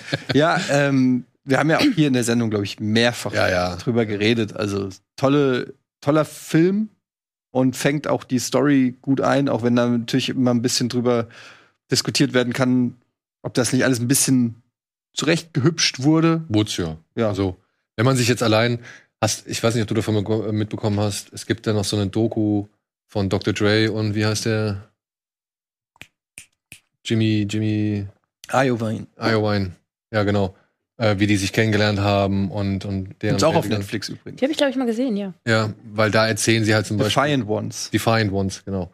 Da erzählt Dre, erzählt halt mal so eine ganz andere Version von der Version, die wir hier sehen, äh, wie es denn zu Fuck the Police zum Beispiel gekommen ist, so, ja, wo ich mir halt dachte, warum erzählst du das da, wenn du einen Film machst, der es komplett anders erzählt, so, ja, das fand ich ein bisschen merkwürdig. Ja. Naja, es ist halt letztendlich auch keine Dokumentation Straight Outta Compton, sondern halt wirklich auch ein Film. Und wie bei so diesen ganzen Filmen, egal ob das jetzt hier der Elton John Film ist oder der Queen Film, also es sind halt immer ein bisschen, ja, die wird halt auch für die Dramatik und für Storytelling werden da auch mal Sachen weggelassen oder ein bisschen das dazu gedichtet oder ausgehübscht. Aber es ist super unterhaltsam und für Leute, die sich überhaupt nicht auskennen mit der Story von NWA, sicherlich auch interessant, um mal zu sehen, wie so gerade in der Anfangszeit vom, von Hip-Hop, was da, was da alles so abging. Das ist ja auch sehr politisch ähm, motiviert alles war. Und der Sohn von Ice Cube ist halt einfach die perfekte Besetzung für Ja. Ice Cube. Und spielt bei Obi-Wan mit, haben wir Und spielt bei Obi-Wan mit. Ja, ah, stimmt. Das ist der, der den Ich, ich habe ich hab die ganze Zeit vorhin gewartet, dass einer von euch das sagt, aber ich wollte nicht so vorpreschen, dass wir noch über Straight Outta Compton Ach so. Weil es das Einzige war, was ich zu dem Film sagen konnte. Deswegen wollte ich da jetzt Wie weit, wie weit bist du denn gekommen? Ja, so Minute 17, Minute 18 oder irgendwie so. Und dann war in meiner Twitter-Timeline so oft nicht selbstverständlich, dass ich dachte, jetzt muss ich mal gucken, was auf Pro7 los ist. Und da bin ich dann hängen geblieben. Länger vermutlich, als der Film dann letztlich gedauert hätte. Aber Also in den ersten 17 Minuten von Straight Outta Compton sieht man eigentlich nur Compton und nicht NWA. da sieht man noch, das glaube ich, noch kein Vor allem im Director's Cut. ja, wohl, du hast Easy E gesehen, wie er da bei der Razzia ist, ne? Ja. Genau. Ja. Und dann wahrscheinlich Dre, wie er aus dem Haus geschmissen Genau. wird. genau. Und dann wahrscheinlich Ice Cube, wie er im Bus saß. Also, Ja, den, genau, die Busszene habe ich noch gesehen. Und genau, die Mutter, die, ihn- die ihn rausschmeißt und sagt, hier entweder Schule oder Job. Genau. so, eins von beiden. Das ist die Notbremse, die wir noch haben, ne? Schule oder Job. Ja, also, leider nicht im, im Director's Cut, aber trotzdem auch in der Kinofassung sehenswert. Straight Outta Compton ab heute auf Netflix. Ab morgen auf Netflix, bleiben wir direkt mal in einem ghetto-ähnlichen Gebiet, kommt ein Film, der heißt Concrete Cowboy. Und ich dachte so, was ist das? So, noch nie was vorher von gehört. Ist äh, ein Regiedebüt und handelt von einer tatsächlichen Geschichte oder einer, einer wahren Geschichte, die heute immer noch existiert, nämlich von den Fletcher Street Reitern. In Philadelphia gibt es wohl in einem ja, Wohngebiet mittendrin einen richtigen Pferdestall, der nur von Afroamerikanern betrieben wird. Als Erinnerung und in Gedenken an die schwarzen Cowboys, die früher die Pferde zugeritten, hat, äh, zugeritten haben für, sage ich mal, die richtigen Cowboys. Und hier geht es um einen jungen Mann namens Cole, der hat halt ziemlich viel Scheiße gebaut, aber wird, und weil seine Mutter sich nicht besser zu helfen weiß, schickt sie ihn jetzt halt von Detroit nach Philadelphia, wenn ich es richtig verstanden habe, zu seinem Vater. Und er ist halt einer dieser Cowboys, die da mitten im Ghetto sich um diese Pferde kümmern. Und ich habe den jetzt ein bisschen angefangen und muss sagen, er hat mir eigentlich ganz gut gefallen, was man halt von den Cowboys zu sehen bekommt. Gleichzeitig ist das aber so ein typisches, ja, wie soll man sagen, Jugenddrama-Ding. Er ist halt hin und her gerissen zwischen seinem Vater, der versucht, so einen aufrechten Weg irgendwie zu repräsentieren und zu verkörpern und ihm auch mitzugeben. Und dann aber halt mit seinem Kumpel, der halt ein richtiger Gangster ist und halt auch nur Gangster-Scheiß macht und ihn dann halt immer wieder in irgendwelchen Gangster-Scheiß mit reinzieht. So. Und dieser Gangster-Scheiß, da muss ich sagen, Eddie, das ist so etwas, das haben wir halt schon mindestens 18.000 Mal gesehen. Hm. Ja. Hier, Method Man ist mit dabei. Der spielt da einen Gesetzeshüter, was sehr lustig ist, wenn man weiß, dass er bei The Wire vorher halt auf der anderen Seite stand. und ja, es ist halt ein bisschen Ghetto und es ist halt ein bisschen Pferde. Und irgendwie sind die, sag ich mal, Szenen und alles, was so. Also Antje sagt fünf Sterne. Weiß ich nicht, ob sie fünf Sterne sagt, wenn die Pferde alle schon ausreichen. Aber ich muss sagen, alles, was die Pferde so ausgemacht hat oder die Geschichten um die Pferde rum, das fand ich wesentlich interessanter als eben, ja, diesen, diesen, diese Versuchung, in die der junge Cole immer wieder geführt wird, eben durch seinen Kumpel und den ganzen Gangster-Shit. Aber ich habe noch nicht zu Ende gesehen. Ich werde, glaube ich, nächste Gar Woche nichts mal von gehört. Mhm. Fazit mit abgeben. Aber wie gesagt, fand ich interessant, weil wie gesagt, es basiert auf einer wahren Geschichte. Ich fand es, was da eben stand, die, äh, die unglaublichen, aber wahren Geschichten, von denen du noch nie gehört hast. Sowas ist doch cool, wenn ein Film sowas schafft, dass du halt irgendwie etwas, was geschieht und passiert, aber wovon du noch nie gehört hast, dich plötzlich damit auseinandersetzt. Genau. Fletcher Street Rider heißen die Leute. Und äh, ist auch etwas, worüber ich mich jetzt erstmal im Nachhinein dann informieren werde, wenn ich den Film zu Ende geguckt habe. Und mich würde echt interessieren, wie sie das drehen. Also Pferde zuzureiten. Also ein Pferd, auf dessen Rücken noch nie ein Mensch gesessen hat. Das macht ja meine Schwester beruflich. Die reitet ja Pferde zu. Und die werden ja am Anfang, drehen die ja schon durch, wenn du denen nur einen Sattel hinten drauf tust. Würde ja jeder Mensch auch, wenn da plötzlich jemand kommt. Ich setze mich jetzt auf, auf dich drauf. Aber dann müssen sie ja trotzdem gute Bilder eingefangen haben mit Pferden, auf denen natürlich schon mal jemand drauf gesessen hat, aber bei denen es dann so aussieht, als hätte noch nie jemand drauf gesessen. Ich glaube, da geht es nicht so wirklich um das. Das ist nur, wie gesagt, an, in Gedenken an die Menschen, die das früher gemacht haben. Jetzt diese Pferde sind fast alle schon irgendwie. Okay. Aber es geht, glaube ich, auch darum, dass der Sohn zum Beispiel sich mit einem Pferd anfreundet, das halt noch nicht so wirklich, ähm, ja, zutraulich ist oder noch nicht so wirklich viel Vertrauen in die Menschheit Ja. gefunden hat. So, ein Typ, der auch mit Pferden agiert hat, aber allerdings erst im dritten Teil. Der ist jetzt auf Netz, auf Amazon erschienen. John Wick, der erste Film, der erste Teil, ist seit heute auf Amazon draußen. Kann man auch mal wieder empfehlen. Ist ja nicht verkehrte Action. Hast du noch nicht gesehen, ne? Nee, habe ich noch nicht gesehen. Reizt dich das? Ich weiß ja noch nicht genau, worum es geht. John Wick ist ein Auftragskiller, der sich zur Ruhe gesetzt hat, der aus dem Business ausgestiegen ist, der aber jetzt wieder brutal zurückgeholt wird, nachdem sein Hund umgebracht wurde und sein Auto geklaut wurde, genau. Denn das Auto fand er sehr gut, das mochte er sehr gern, aber der Hund ist tatsächlich das letzte Geschenk seiner verstorbenen Frau. Doch, das hast du mir schon mal erzählt. Ja. Und weil der junge Mann aus Game of Thrones nicht weiß, mit wem er da irgendwie sich angelegt hat, hat er jetzt den wahr leibhaftigen ja, Todesengel zu wieder zum Leben erweckt. Und John Wick macht sich jetzt halt auf die große Rachetour und zieht einmal durch die russische Unterwelt, um eben seinen Hund zu rächen. Hat nicht wirklich viel Anspruch, aber war ordentlich. Oder, Etienne? Ja, ist halt ein klassischer Revenge-Flick. Ich war nie so der mega John Wick-Fan. Also der dritte, den fand ich am besten. Aber ja, ich bin ich, ich, ich weiß, dass es eine riesen Fanbase hat und äh, dass die den alle mega geil finden und so, aber mich hat es nicht so hundertprozentig alles abgeholt, muss ich ganz ehrlich sagen. Ähm, es war immer sehr gut inszeniert, aber für meinen Geschmack auch alles mit CGI-Blut und Überinszenierung. Ähm, Geht's denn drei Filme lang um den Hund? Oder? Okay. Nee. Es geht dann irgendwann tatsächlich um diese Parallelwelt, die hier so am Rande erst nur im ersten Film geschildert wird. Also du merkst halt, okay, da gibt's halt Leute, die haben sich organisiert. Es gibt eine bestimmtes, äh, es gibt ein eigenes Zahlungsmittel. Es gibt äh, eigene Etablissement, Etablissements, wo es halt nur diese Gangster miteinander verkehren und die dann auch nach einem bestimmten Kodex operieren und so. Also es ist wie so eine Parallelwelt von Gangstern, in der John Wick dann jetzt wütet. Und ja, also wirklich real oder so ist es nicht unbedingt. Aber je oft ich den jetzt gesehen habe, umso weniger Probleme habe ich mit dem. Ich gucke mir das mittlerweile ja, echt gerne ich würde auch nicht sagen, dass das jetzt kompletter Mist ist. Es ist halt so, äh, auch innerhalb des Genres ist der schon auch ganz okay. Aber mir ist es einfach ein bisschen, weiß ich nicht, mir ist es einfach ein bisschen too much dann. Weil der ist ja, der folgt ja so in den Spuren von Taken und so. Kannst natürlich noch weiter zurückgehen, äh, was weiß ich, ein, ein Richter sieht rot oder was weiß ich. Aber letztendlich so, Taken hat ja dieses ganze, diesen ganzen ähm, Revenge, dieses Re Revenge-Genre dann noch mal ähm, aufleben lassen. Und da fand ich den ersten Taken von all denen, die in den letzten Jahren rauskommen, ist immer noch am besten. Weil Ja? Der, der ist so, Den fand ich auch super. der ist halt noch, der ist auch natürlich übertrieben, aber der ist noch so, weiß ich, da habe ich das ein bisschen handfester. Ist nicht, da ist nicht all- überall Neonlichter und noch Motorräder auf äh, Schiffen und äh, der, der ist halt schon sehr comichaft, auch John Wick. Will er auch sein, ist auch okay, aber ist halt dann nicht mehr so mein Geschmack. Ich mag es dann eher so. Ich bin ja noch die alte Steven Seagal-Schule.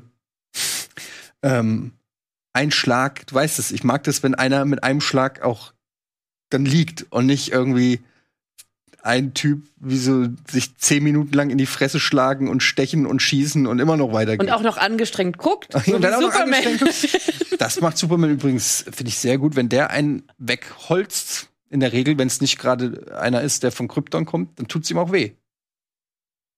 Also, Also der, derjenige, der getroffen wird. Ja. Dem tut's weh. der, Mhm. dem tut's weh, wenn Muss Superman er. ihn haut. Ja.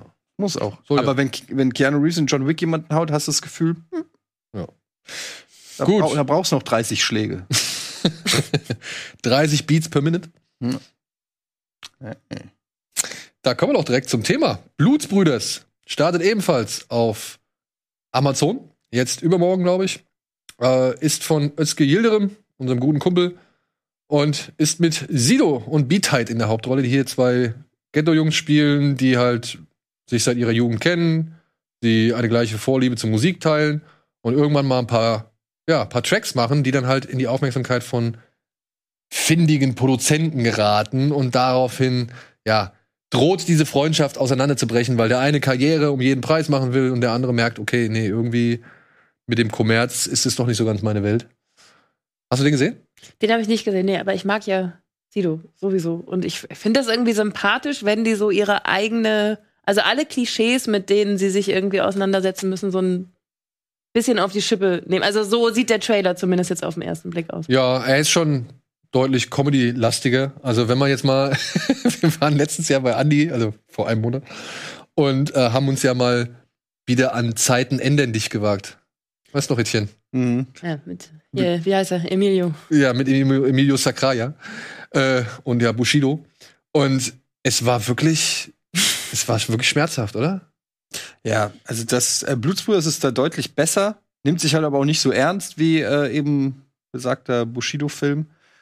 Ähm, ja, aber ist jetzt auch für äh, auch kein Meisterwerk. Nö, aber ich war doch überrascht, dass der Film halbwegs ja funktioniert, sympathisch ist, ein paar ganz gute Gags bringt und dann irgendwie auch ja das Herz an, an der richtigen Stelle hat und sich halt ja wie gesagt nicht so ganz ernst nimmt.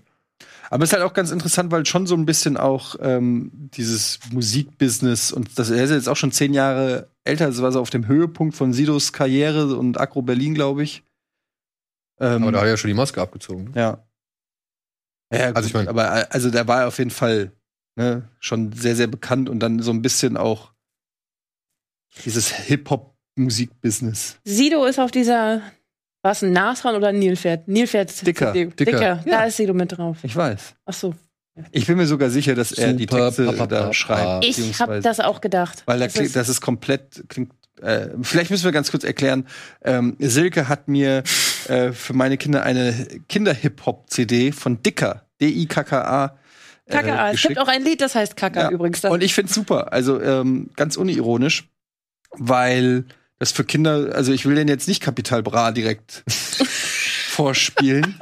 Und ich will den aber auch nicht immer irgendwelche. Sendung mit der Maus Rap.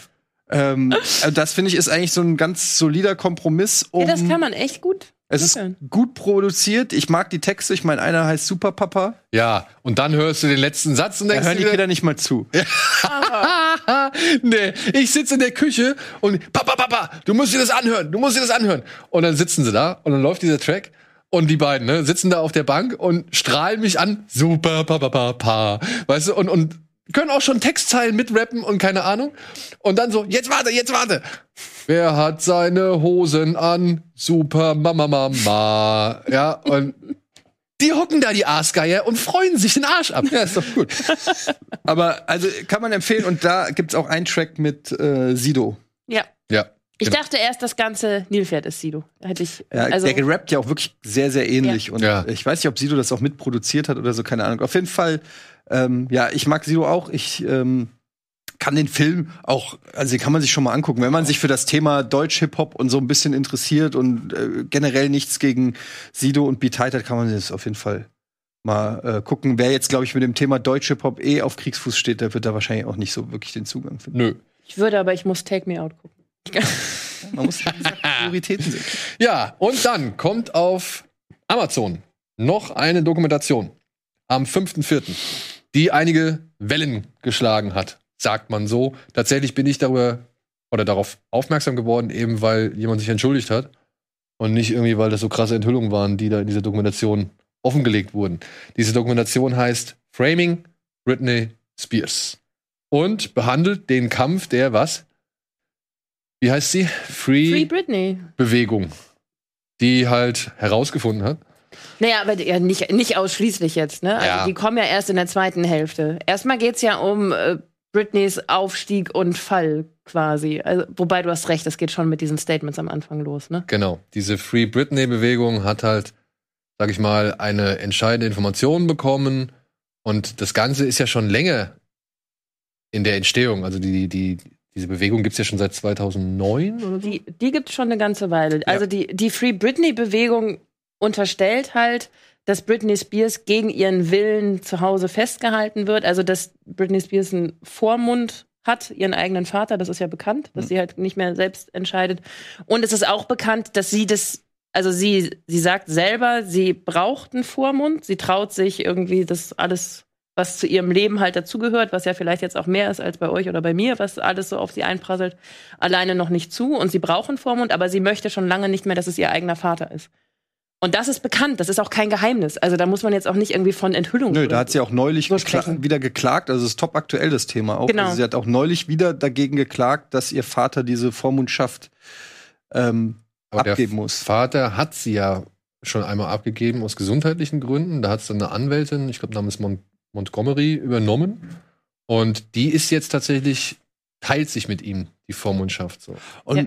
Man muss sagen, es geht da natürlich auch um viel Geld, weil äh, wer die Vormundschaft hat, der hat auch die Kontrolle über das Konto von Britney Spears. Und insofern ähm, geht es da natürlich auch um wirtschaftliche Interessen auf Kosten einer ja, äh, Künstlerin, die offensichtlich ähm, Hilfe braucht. Also ich folge ihr ja schon seit vielen, vielen Jahren auf Instagram. Und also man muss sagen, so, also da ist, es soll gar nicht spöttisch klingen, aber da ist, also ich glaube schon, dass die ein bisschen verrückt geworden ist. So, also sie braucht, glaube ich, schon irgendwie Hilfe. Ob das in, also ich kann, ich will mir das auch nicht an. Es ist natürlich schwer aus der Distanz darüber zu urteilen, aber ähm, ob das dann der Vater sein muss und ob der alles richtig macht oder so, letztendlich ist auch die moralische Frage, auch wenn du Quatsch machst, ob du nicht trotzdem die Freiheit hast, als erwachsener Mensch dann auch Quatsch zu machen. Das geht ja da auch viel um Selbstschutz. Also muss man sie vor sich selbst und vor ihren Entscheidungen sozusagen schützen. Und ähm, das finde ich ist natürlich sowieso als Außenstehender fast nicht zu beurteilen. Äh, ich finde es auch ein bisschen schade, dass in der Doku sie selber gar nicht zu Wort kommt. Sie nicht, auch keine der so gesehen Gegenseite.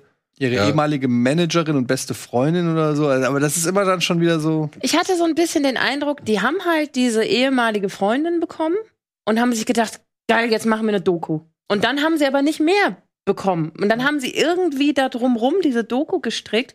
Und also, das, das meinte ich ja auch schon zu dir, dann sitzt da dieser Musikredakteur von der Times mit 10, 12 Statements zu Sachen, wie was war und so weiter, bis er dann irgendwann sagt, ja, nee, also live getroffen habe ich die nie, interviewt habe ich die nie. Aber ich glaube, bei Interviews war das immer ganz streng, wo ich mir dachte, das ist echt dünn. Also, sie haben halt diese beste oder ehemals beste Freundin, die aber jetzt auch keinen Zugang mehr hat und alles andere ist irgendwie so gemutmaßt. Und sogar du sagst ja, das ist von der Ferne jetzt hier so irgendwie schwer zu beurteilen. Ich hatte den, Urteil, äh, den, den Eindruck, genau das haben die gemacht. Die haben halt aus der Ferne beurteilt und dann diese Doku da draus gemacht. Ich finde halt insofern, ich finde es halt gut, dass überhaupt dieses Thema mal äh, erwähnt wird, also dass man mal davon mitkriegt, sozusagen, dass das überhaupt aktiv ist, weil ich meine, wir reden hier über einen Weltstar, der mehr oder weniger in Hausarrest lebt seit Jahren. Aber trotzdem irgendwie 270 Shows pro Jahr in Las Vegas abfeuern Ja. soll. Ne? Also Also ähm, äh, es ist eine ganz weirde, weirde Geschichte, gerade für so unsere Generation, die ja wirklich mit Britney Spears groß geworden Ja. sind, ja. Also so die jungen Leute heute, die wissen ja im Prinzip gar nicht mehr so wirklich, wer das ist. Ne? Und gab mal diesen Star. Ja, interessiert das auch nicht mehr. Die kennen dann vielleicht den einen oder anderen Song, aber wir haben ja wirklich diesen Rise and Fall of Britney Spears wirklich ähm, am, hautnah am, am, am Bildschirm sozusagen Die erlebt. waren Teil des Volkssports.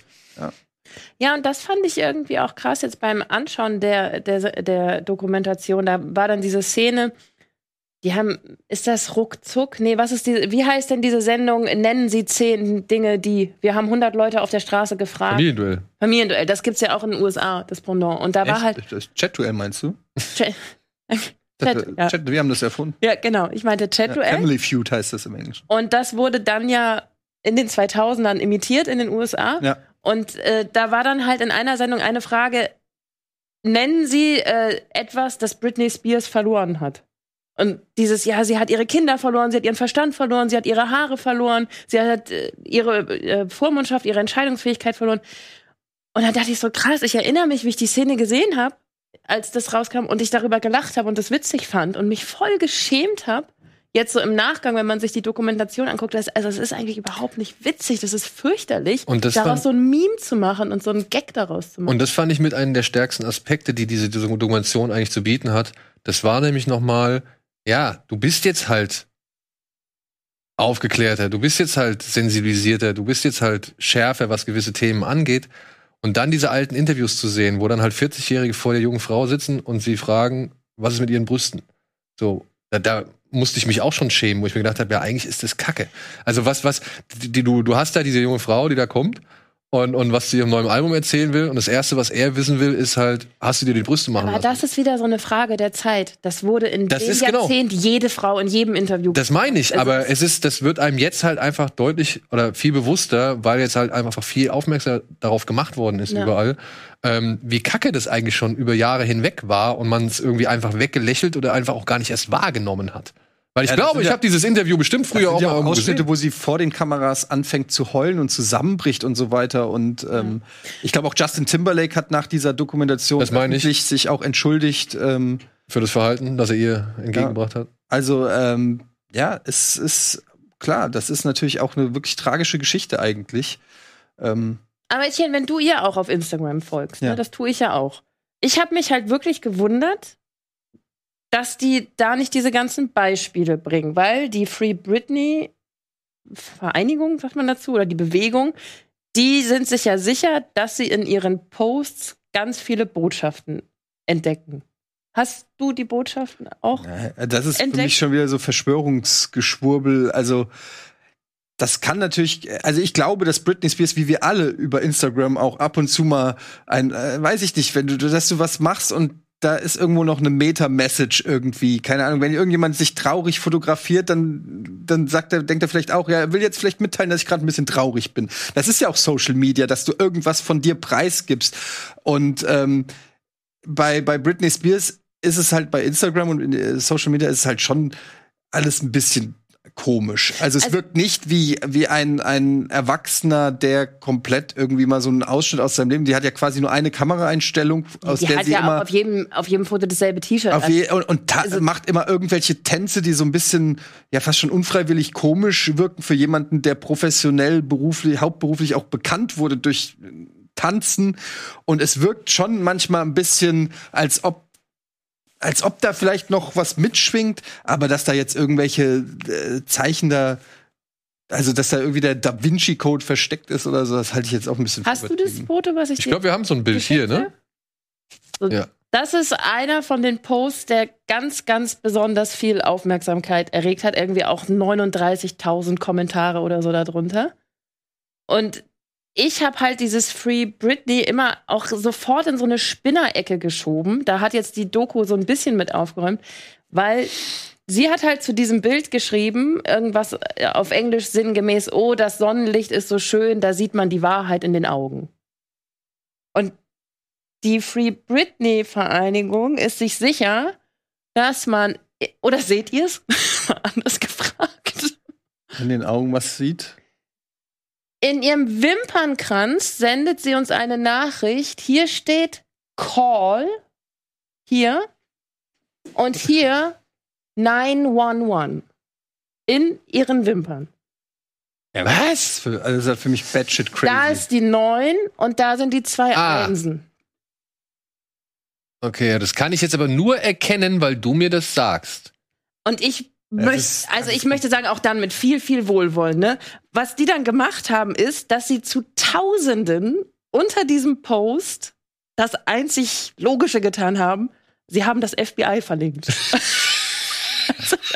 so, und ich, also. Aber die Frage ist ja auch, warum sollte sie das subtil machen? Sie könnte auch einfach sagen, call 911. Ja, aber die Vermutung ist ja, dass sie den Kanal gar nicht selber. Bedient und steuert und dass sie es geschafft hat, dieses Foto reinzuschmuggeln. So, das nächste So. war dann, dass jemand halt, also ich habe eben gesagt, 39.000 Kommentare, ne? Das ist sicherlich viel. Aber ich sag mal so 10.000 bis 20.000 Kommentare hat die unter jedem Post. Und dann hat halt einer geschrieben, Britney, wenn du unsere Hilfe brauchst, dann zieh im nächsten Post ein gelbes T-Shirt an. Ja. Und dann hatte sie natürlich ein paar Posts später mal ein gelbes T-Shirt an.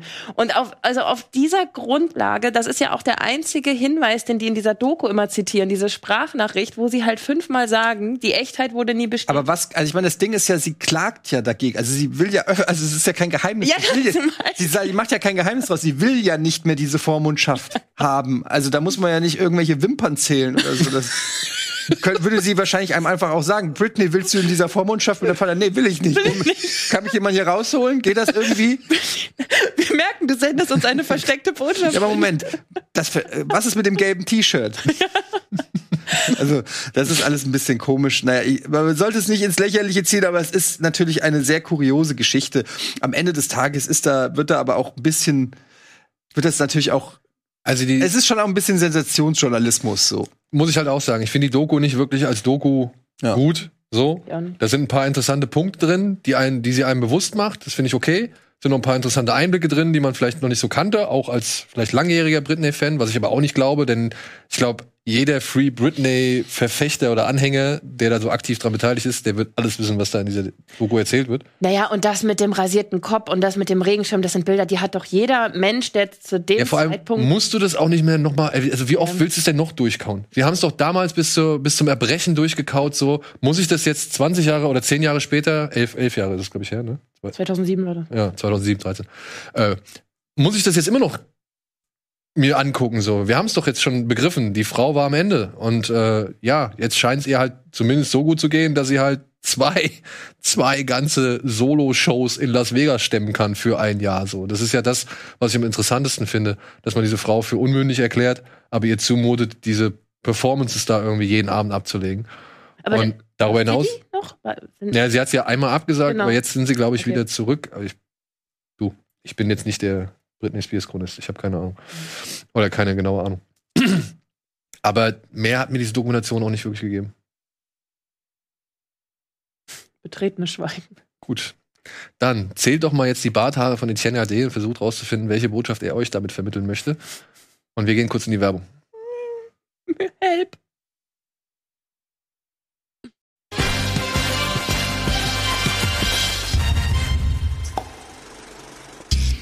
So, ich hoffe, wir haben noch genug Minuten übrig, denn wir haben noch einiges zu besprechen.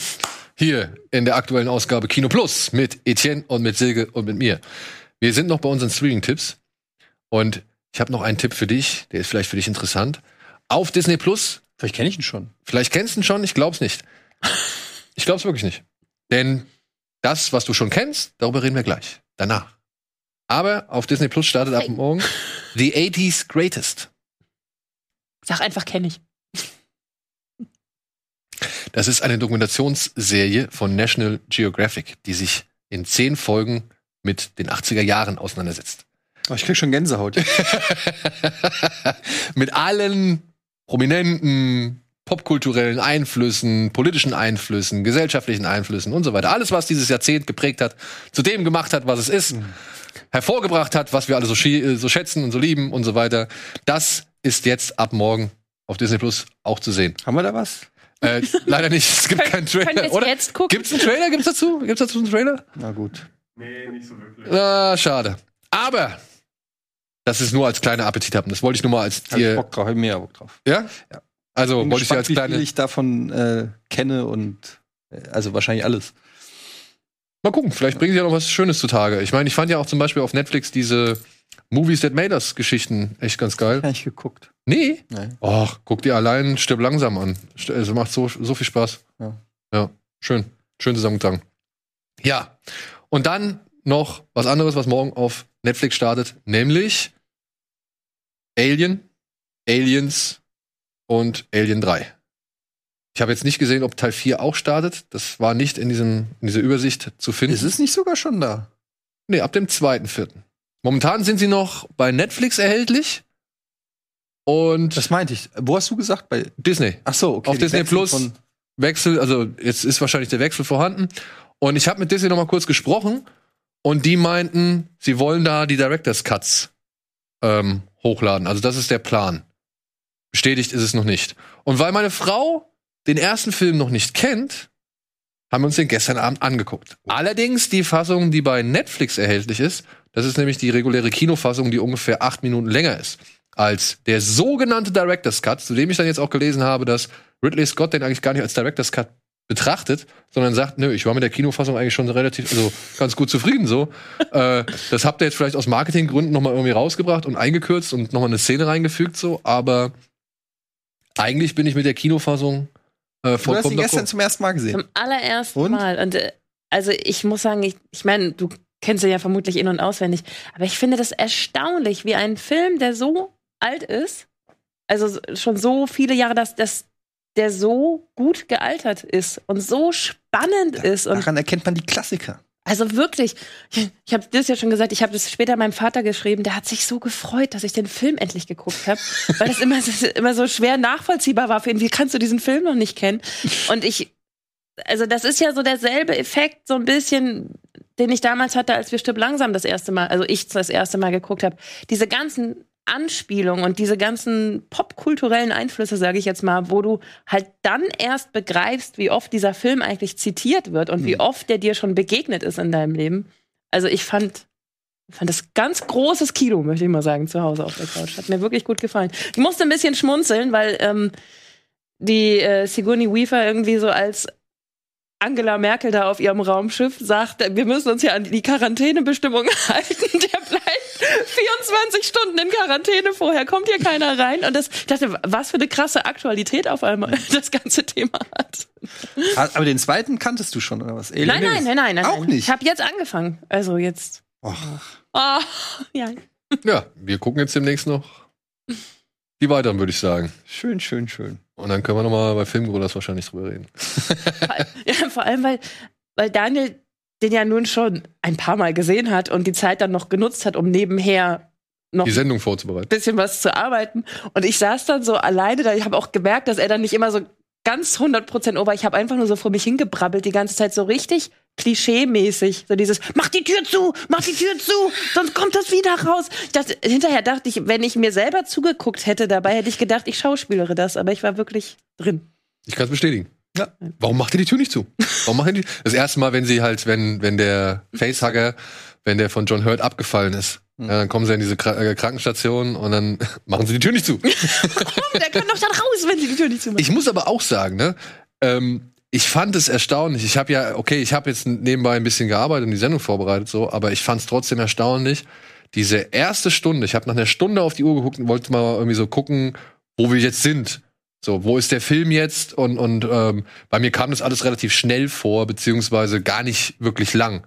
Und dann ist mir halt nochmal aufgefallen, wie effektiv dieser Film in Szene gesetzt ist. Da ist wirklich, ich wüsste jetzt innerhalb der ersten Stunde keine Szene, wo ich sage, die muss weg.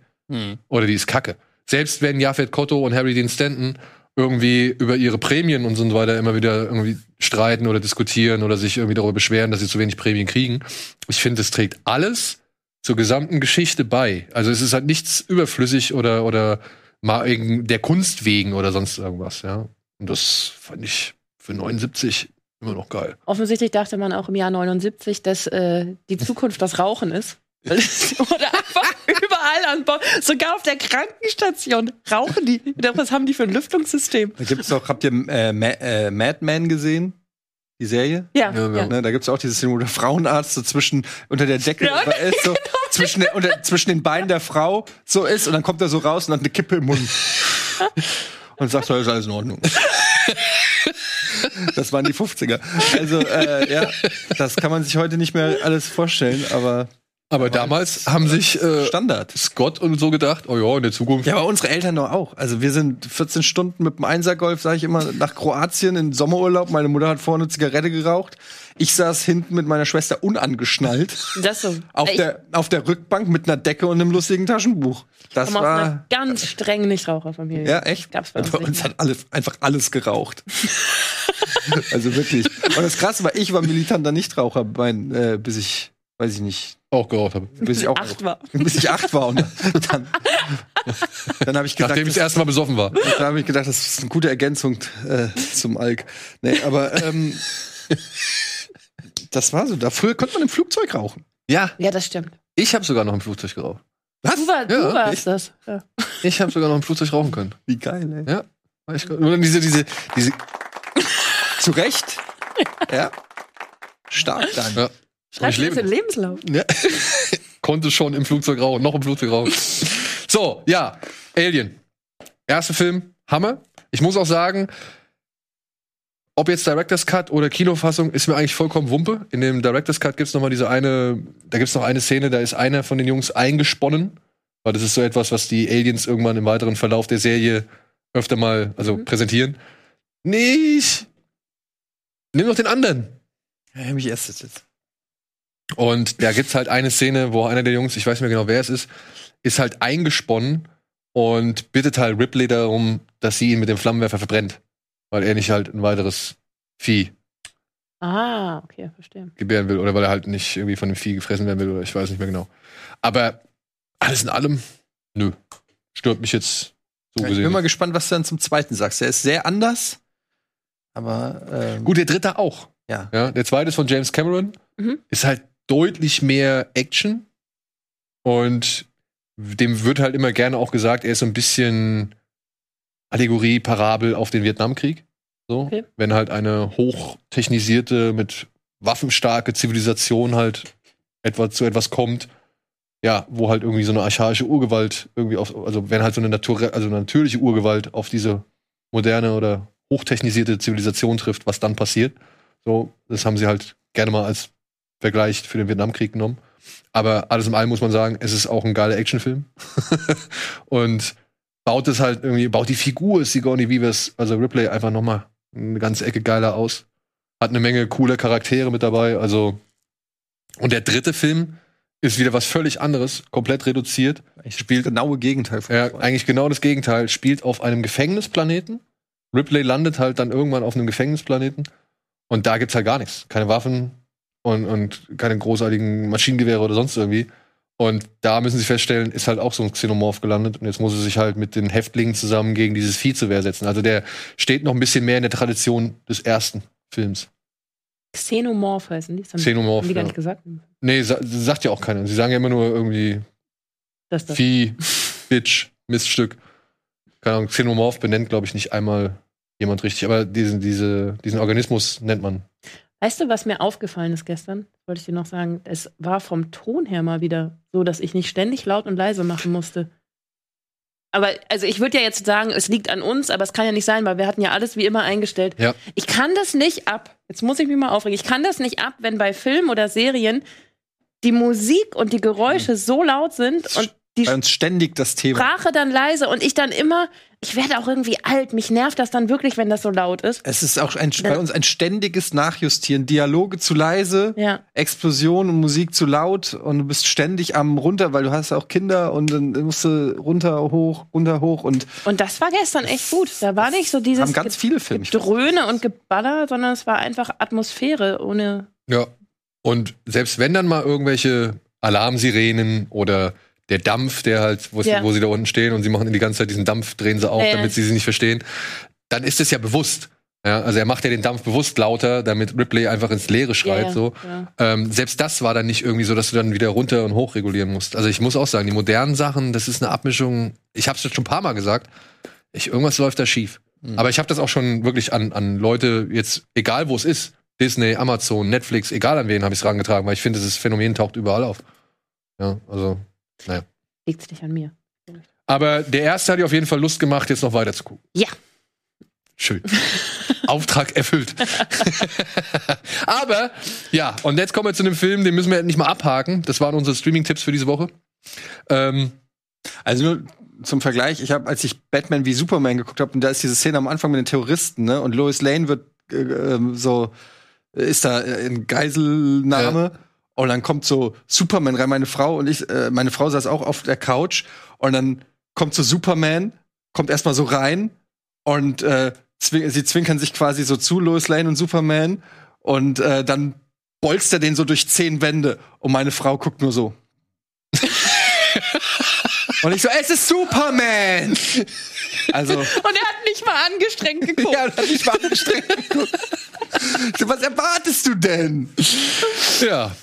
So, jetzt kommen wir nämlich, ich konnte mit dem Film meine Frau überzeugen. Ich wollte gerade sagen, jetzt kommen wir zu einem ähnlichen Effekt. Jetzt kommen wir nämlich zu, dem, zu einer anderen Situation. Wir haben ja vor einiger Zeit, ist schon sehr lange her, es tut mir leid, Asche auf mein Haupt, haben wir Arizona Junior als Hausaufgabe aufgegeben.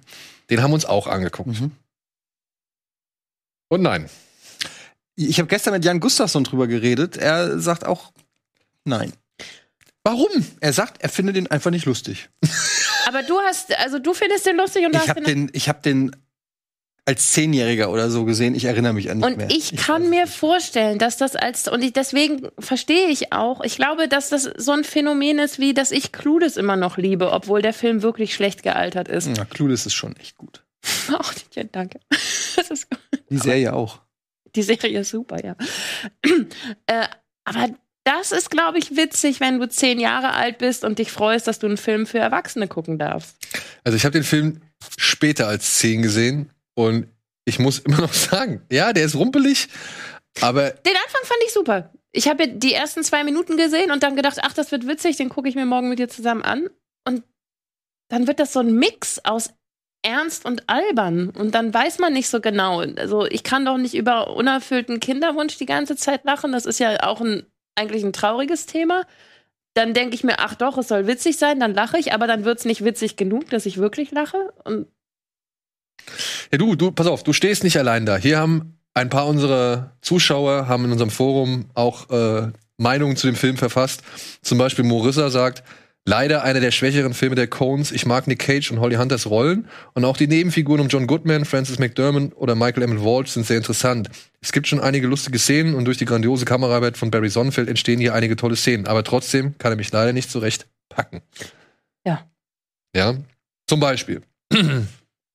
Aber hier sagt auch Boston Hirse, und wir sollten hören, was. Pass auf, Boston Hirse, bei dem ist es nämlich genau umgekehrt. Er sagt, als ich den Film mit 12 oder 13 im Kino gesehen habe, war ich völlig überfordert und dachte die ganze Zeit, was sehe ich da? Also so wie es dir jetzt ungefähr ergangen ist. Ja. Heute, 34 Jahre später, hatte ich viel Spaß mit dem Film. Ein völlig überdrehter Slapstick-Spaß mit tollen Charakteren und Schauspielern. Nicolas Cage und Holly Hunt geben das verschrobene Redneck-Paar so emotional, dass man über das Verbrechen der Kindesentführung locker hinwegsehen kann. Zu dem übrigens jede einzelne Person in diesem Film bereit ist, ne? Jede einzelne Person ist bereit, ein Kind zu entführen, als wäre das das Normalste von der Welt. Weil er so süß ist. Ja. Man will ihn einfach zu sich nehmen. Man Seht ihr da auch Finn Kliman übrigens? Das ist, ja- das ist doch einfach, also heutzutage wäre das Finn Kliman hier. Einfach eine Insta-Story für Finn Kliman da. Schatz, wo sind die Hühner? Die Kameraarbeit unterstreicht den durchgedrehten Humor mit ungewöhnlichen Perspektiven und Kamerafahrten. Am Schluss bleibt ein tolles Plädoyer für Kinder und Familie, das einem richtig warm ums Herz werden lässt. Danke für die Hausaufgabe. Ohne euch hätte ich mir den vermutlich nicht nochmal angesehen. Ja, Ich, äh, teilst du nicht, ne? nein, ich habe ja, also du warst ja ganz traurig, dass ich so reagiert habe und ich habe ja auch Gar gesagt, ich, ich schlafe noch mal eine Nacht drüber, aber ich, also ich finde das, was da passiert, nicht witzig genug. Also nicht so, weiß ich nicht, nackte Kanone mäßig oder so, dass ich, oder das war das andere Beispiel, was ich, hier der Supercop. Das war doch witzig. Terence Hill. Ja, Ja. da konnte ich lachen. Aber da, da passiert jetzt nichts, was so richtig witzig ist. Und ich fand auch, dass es einige ganz merkwürdige Momente gab, so peinliche Momente der Stille, wo du das Gefühl hattest, die haben ihren Text vergessen, aber haben einfach weitergedreht, anstatt es nochmal neu zu machen. Harter Vorwurf jetzt, oder? Das ist natürlich eine. Das sind, Ethan und Joel Cohen, ne? Also es- Wenn die nach Hause kommen, wenn ihr den Film jetzt noch mal guckt, guckt mal rein, wenn die nach Hause kommen mit dem Baby und dann sitzen sie da, setzen das Baby erstmal aufs Sofa und unterhalten sich dann ja so lustig damit. So, na, wie geht's dir jetzt hier? Und dann guckt sich diese dreiköpfige Familie viel zu lange an, ohne dass irgendeiner was sagt. Aber sie machen Mimiken und Gestiken, so als würden sie hoffen, dass der andere gleich Habt was ihr sagt. synchronisiert geguckt? Ja. im Ja, aber meinst du, sie haben da einfach was weggemacht? Ja, aber manchmal, ja, keine, manchmal wirkt es in der Synchronisation komischer als im Original, keine Ahnung. Ja, also hier nochmal ähm, Hans Hansen zum Beispiel, ist glaube ich auch auf deiner Seite. Er sagt halt, die ersten zehn Minuten gefallen mir sehr. Ja. So wie du gesagt hast. Aber leider verliert der Film rasch an Qualität und wird zunehmend zäh und wirr. Mir kommt so vor, als ob der Film eigentlich als Kurzfilm geplant war, dann aber irgendwann als Spielfilm umgeschrieben wurde. Aufgrund der erfolglosen Versuche des Films, eine stringente Geschichte zu erzählen, fühlt sich der Film chaotisch an. Nach einem vielversprechenden Anfang konnte ich es einfach nicht erwarten, dass der Film endlich vorbei ist. Das ist besonders schade, weil mir nahezu alle Schauspieler gefallen und ich an ein, zwei Stellen wirklich sehr laut lachen musste. Ja, das kann ich so unterschreiben. Also ich, mu- ich habe ja auch zu dir gesagt, ne, ich hätte das, wenn ich Fernsehen geguckt hätte, hätte ich weggeseppt, weil es mir zu langweilig geworden wäre. Und man musste sich so ein bisschen motivieren, jetzt wirklich bis zum Ende zu gucken. Es tut mir leid, aber ich fand Alien wirklich ganz toll.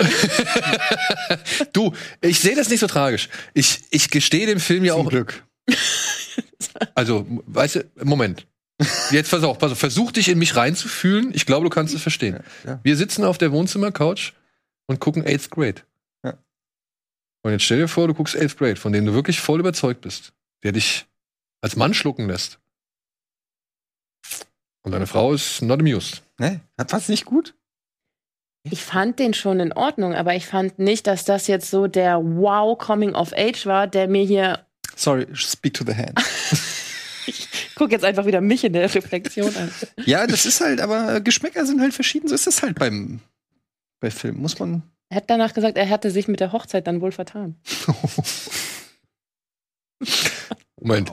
Naja, gut, sie hat mir eine Option gelassen. Ne? Also, sie hat gefragt, bei was ich mich vertan habe. Du hast gesagt bei der Hochzeit, nicht beim Film. Ja, ist auch klar. Ja, ich behalte es, wie Lord Descol, Descol sagt. Der sagt nämlich, Arizona Junior ist weit davon entfernt, zu den großen Cones zu gehören. Dennoch hat er mein Herz im Sturm erobert. Ein Guilty Pleasure womöglich. Er ist überstilisiert, holprig, irgendwie unreif, ähnlich wie Nicolas Cages Figur. Ein Moment ist exemplarisch für den gesamten Film. Eine Figur wird damit vorgestellt, dass sie ein Kaninchen mit einer Handgranate sprengt.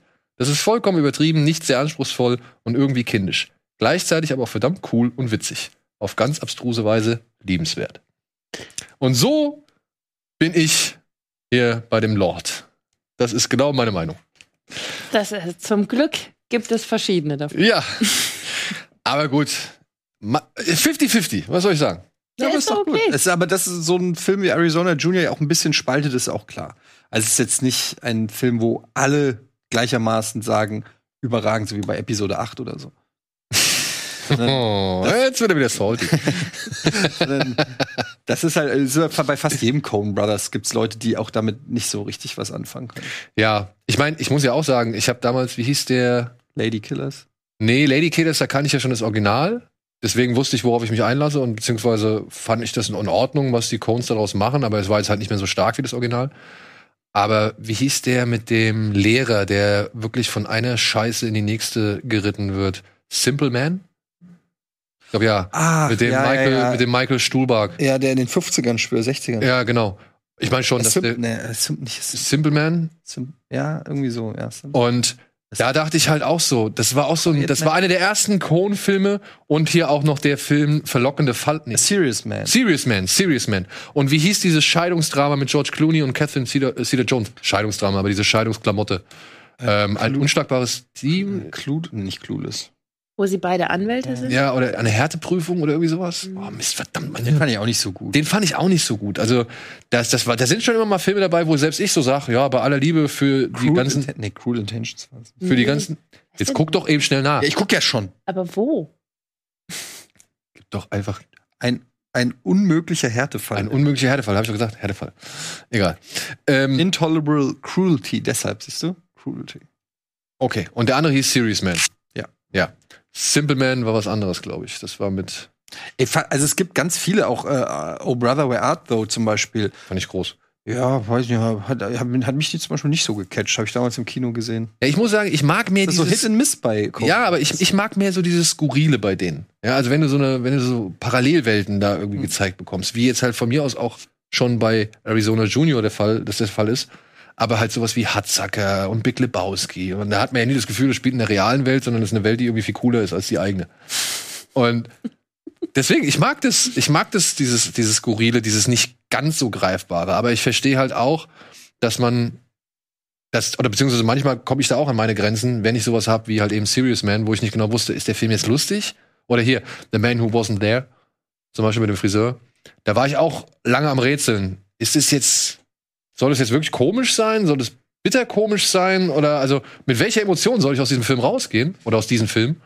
Und war nie so ganz sicher. Und irgendwann habe ich es aber dann für mich einfach als, das sind halt die Cones abgehakt. So, ne? Also das ist halt einfach deren Art und Weise, dass es eben vielleicht nicht immer so ganz ausgespielt ist, nicht so ganz greifbar ist, sondern irgendwo dazwischen wandelt. Es ist irgendwie greifbar, aber irgendwie dann auch nicht.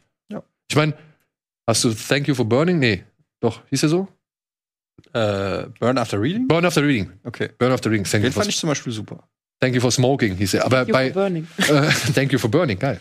ähm, bei Burn After Reading zum Beispiel, da war ich auch überrascht. Da siehst du halt Brad Pitt, den Humblemann, so, ne, der die ganze Zeit irgendwie ein, eine Doofheit von der, nach der anderen von sich gibt. Und dann aber plötzlich kommt dann J.K. Simmons und, und hackt da einen mit der Axt kaputt so. Ja gut, das ist ja auch so ein bisschen dieses Tarantino-mäßige, so Humor und Gewalt ist ja schon auch, äh, finde ich, bei Coen Brothers ein. Äh, werden ja nicht umsonst immer so in einem Atemzug genannt, finde ich. Ja, aber ich, ich sehe schon immer noch Unterschiede zwischen denen. Ja, aber es ist einfach so, Humor und Gewalt ist auch seit jeher ein Thema bei den Coen Brothers. Also Stimmt. Stimmt, stimmt ist auch so- wieder, ja. ja. Aber Ähm, aber es ist ein bisschen weirder noch als Tarantino. Also finde ich auch. Und deshalb sage ich auch Hit and Miss. Also ich finde auch nicht alles geil von denen. Ich habe so ganz, also es gibt Filme, die feiere ich halt mega. Auch hier, ähm, mein Gott, Namen, Alter. Wie heißt Miller's äh? Anton Chigurh, wie heißt er? Achso, No Country for Old Men. No Country for Old Men. Den ist zum Beispiel einer meiner Lieblings-Coen Brothers. Ähm, aber es gibt auch Filme, mit denen ich halt auch überhaupt nichts anfangen kann. Zum Beispiel The Man Who Wasn't There fand ich stinklangweilig. Oh Brother, Where Art Thou? Konnte ich nicht viel anfangen. Lady Killers fand ich schwach. Also es gibt, das ist so Hit and Miss bei mir. Ähm, ja. Aber ich bin ja auch, ich mag ja auch so nicht so Filme, wo ich nicht check, nichts checke. Das, das mag ich einfach nicht. Aber das mag ich auch nicht. Mag das irgendjemand? Sagt irgendjemand geil, ich fühle mich jetzt richtig Ja, das dumm? Problem ist, ist ja die Unterschied. Ist, manche checken ja auch einfach viel mehr. So, also es, aber das schränkt ja nur deine Auswahl ein. Aber dann kannst du doch trotzdem.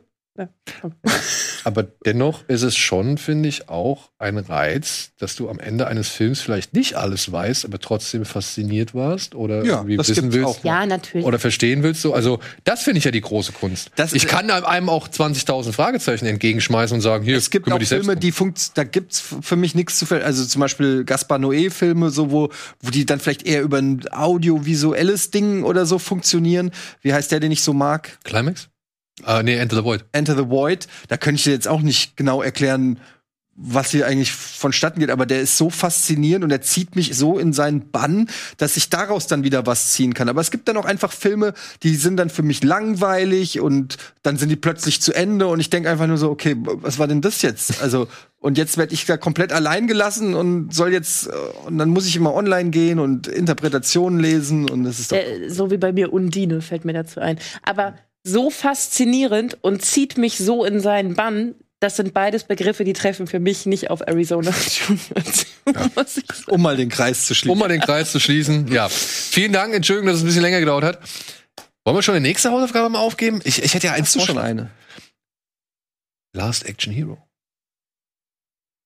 Weil ich glaube, Last Action Hero könnte man noch mal, ja, wie hat Simon gesagt, so ein Second Date. Ja, also dass man, glaube ich, Den habe ich im Kino gesehen. ich hatte den auch im Kino gesehen und ich weiß noch, damals war ich gar nicht so der Riesenfreund von diesem Film, aber je öfter ich den gesehen Das habe, Problem war damals, er kam zu einer Zeit, wo Schwarzenegger für eigentlich ein gewisses Genre fast schon stand.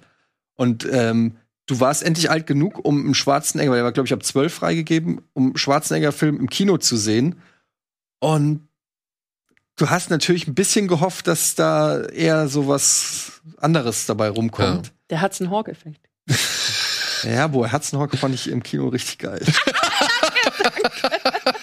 da war ich, glaube ich, sogar zwei oder dreimal drin mit meinem Kumpel. Den habe ich komplett gefeiert. ja, aber da war ich auf jeden Fall, war ich da zehn oder zwölf oder was. Das ist, das ist, da sieht man das auch alles mit anderen Augen, aber ähm, ja, Last Action Hero. Ist der mit der Spielzeugpuppe, die er kriegt? Nee, das ist sehr versprochenes Versprochen. Ach man, ja. Oder hast du vielleicht eine Hausaufgabe, die du mal aufgeben möchtest? Clueless. Du, das habe ich letztes Mal schon gesagt, als Daniel mich da so spontan nachgefragt hat. Nee, da habe ich mir jetzt keine Gedanken zu gemacht.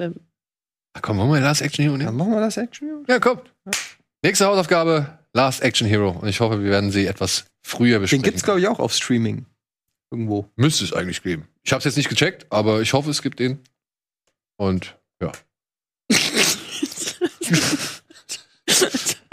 So. So, und ich hoffe, ihr hattet einigermaßen Spaß hier bei der Sendung. Ich danke dir vielmals, dass du Vielen Dank für die Einladung. mir geholfen hast. Und ähm, ja, freue mich.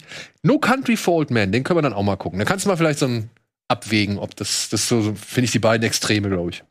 Okay. Also Aber es gibt ihn bei Sky Go, es gibt ihn allerdings käuflich bei Amazon. Punkt. Und Ja. bei noch diversen anderen Maxdome. Aber überall nur zu kaufen, dann gibt's ihn tatsächlich nicht. Aber ich sag mal so, wenn jetzt bald wieder irgendwelche größeren Titel wie Godzilla oder Mortal Kombat auf Sky kommen, ist es vielleicht auch eine kleine Hürde, kleinere Hürde. Wenn, ich weiß es nicht, ich weiß es nicht, ich habe keine Ahnung, nennt mich nicht für voll, ich habe keine Ahnung. Aber die Vergangenheit hat natürlich ein bisschen was anderes gezeigt. Ja, da wurden halt die Filme auf, auf den Sky gebracht, wo- obwohl es hieß, ja, die sollen eigentlich ins Kino kommen. Also, man weiß es nicht. Das ändert sich ja auch sekündlich. So, vielen Dank. Vielen Dank, Eddie. Danke. Gerne. Ja. Vielen Dank euch da draußen. Wir sehen uns ja am Samstag zur großen Zugzwang-Finalshow. Ja, das große Finale und danach im Anschluss Dosenbeats. Dosenbeats am Samstag. Wupp, wupp. Und am Sonntag gibt's dann, glaube ich, nochmal Bada Binge. Und nächste Woche gibt's auch nochmal Bada Binge, eine neue Folge. Und dann ist es schon wieder Donnerstag. Und dann haben wir schon wieder Kino Plus. Ne? Alles klar. Frohe Ostern. Frohe Ostern. Macht's gut. Tschüss. Bleibt zu Hause. Tschüss.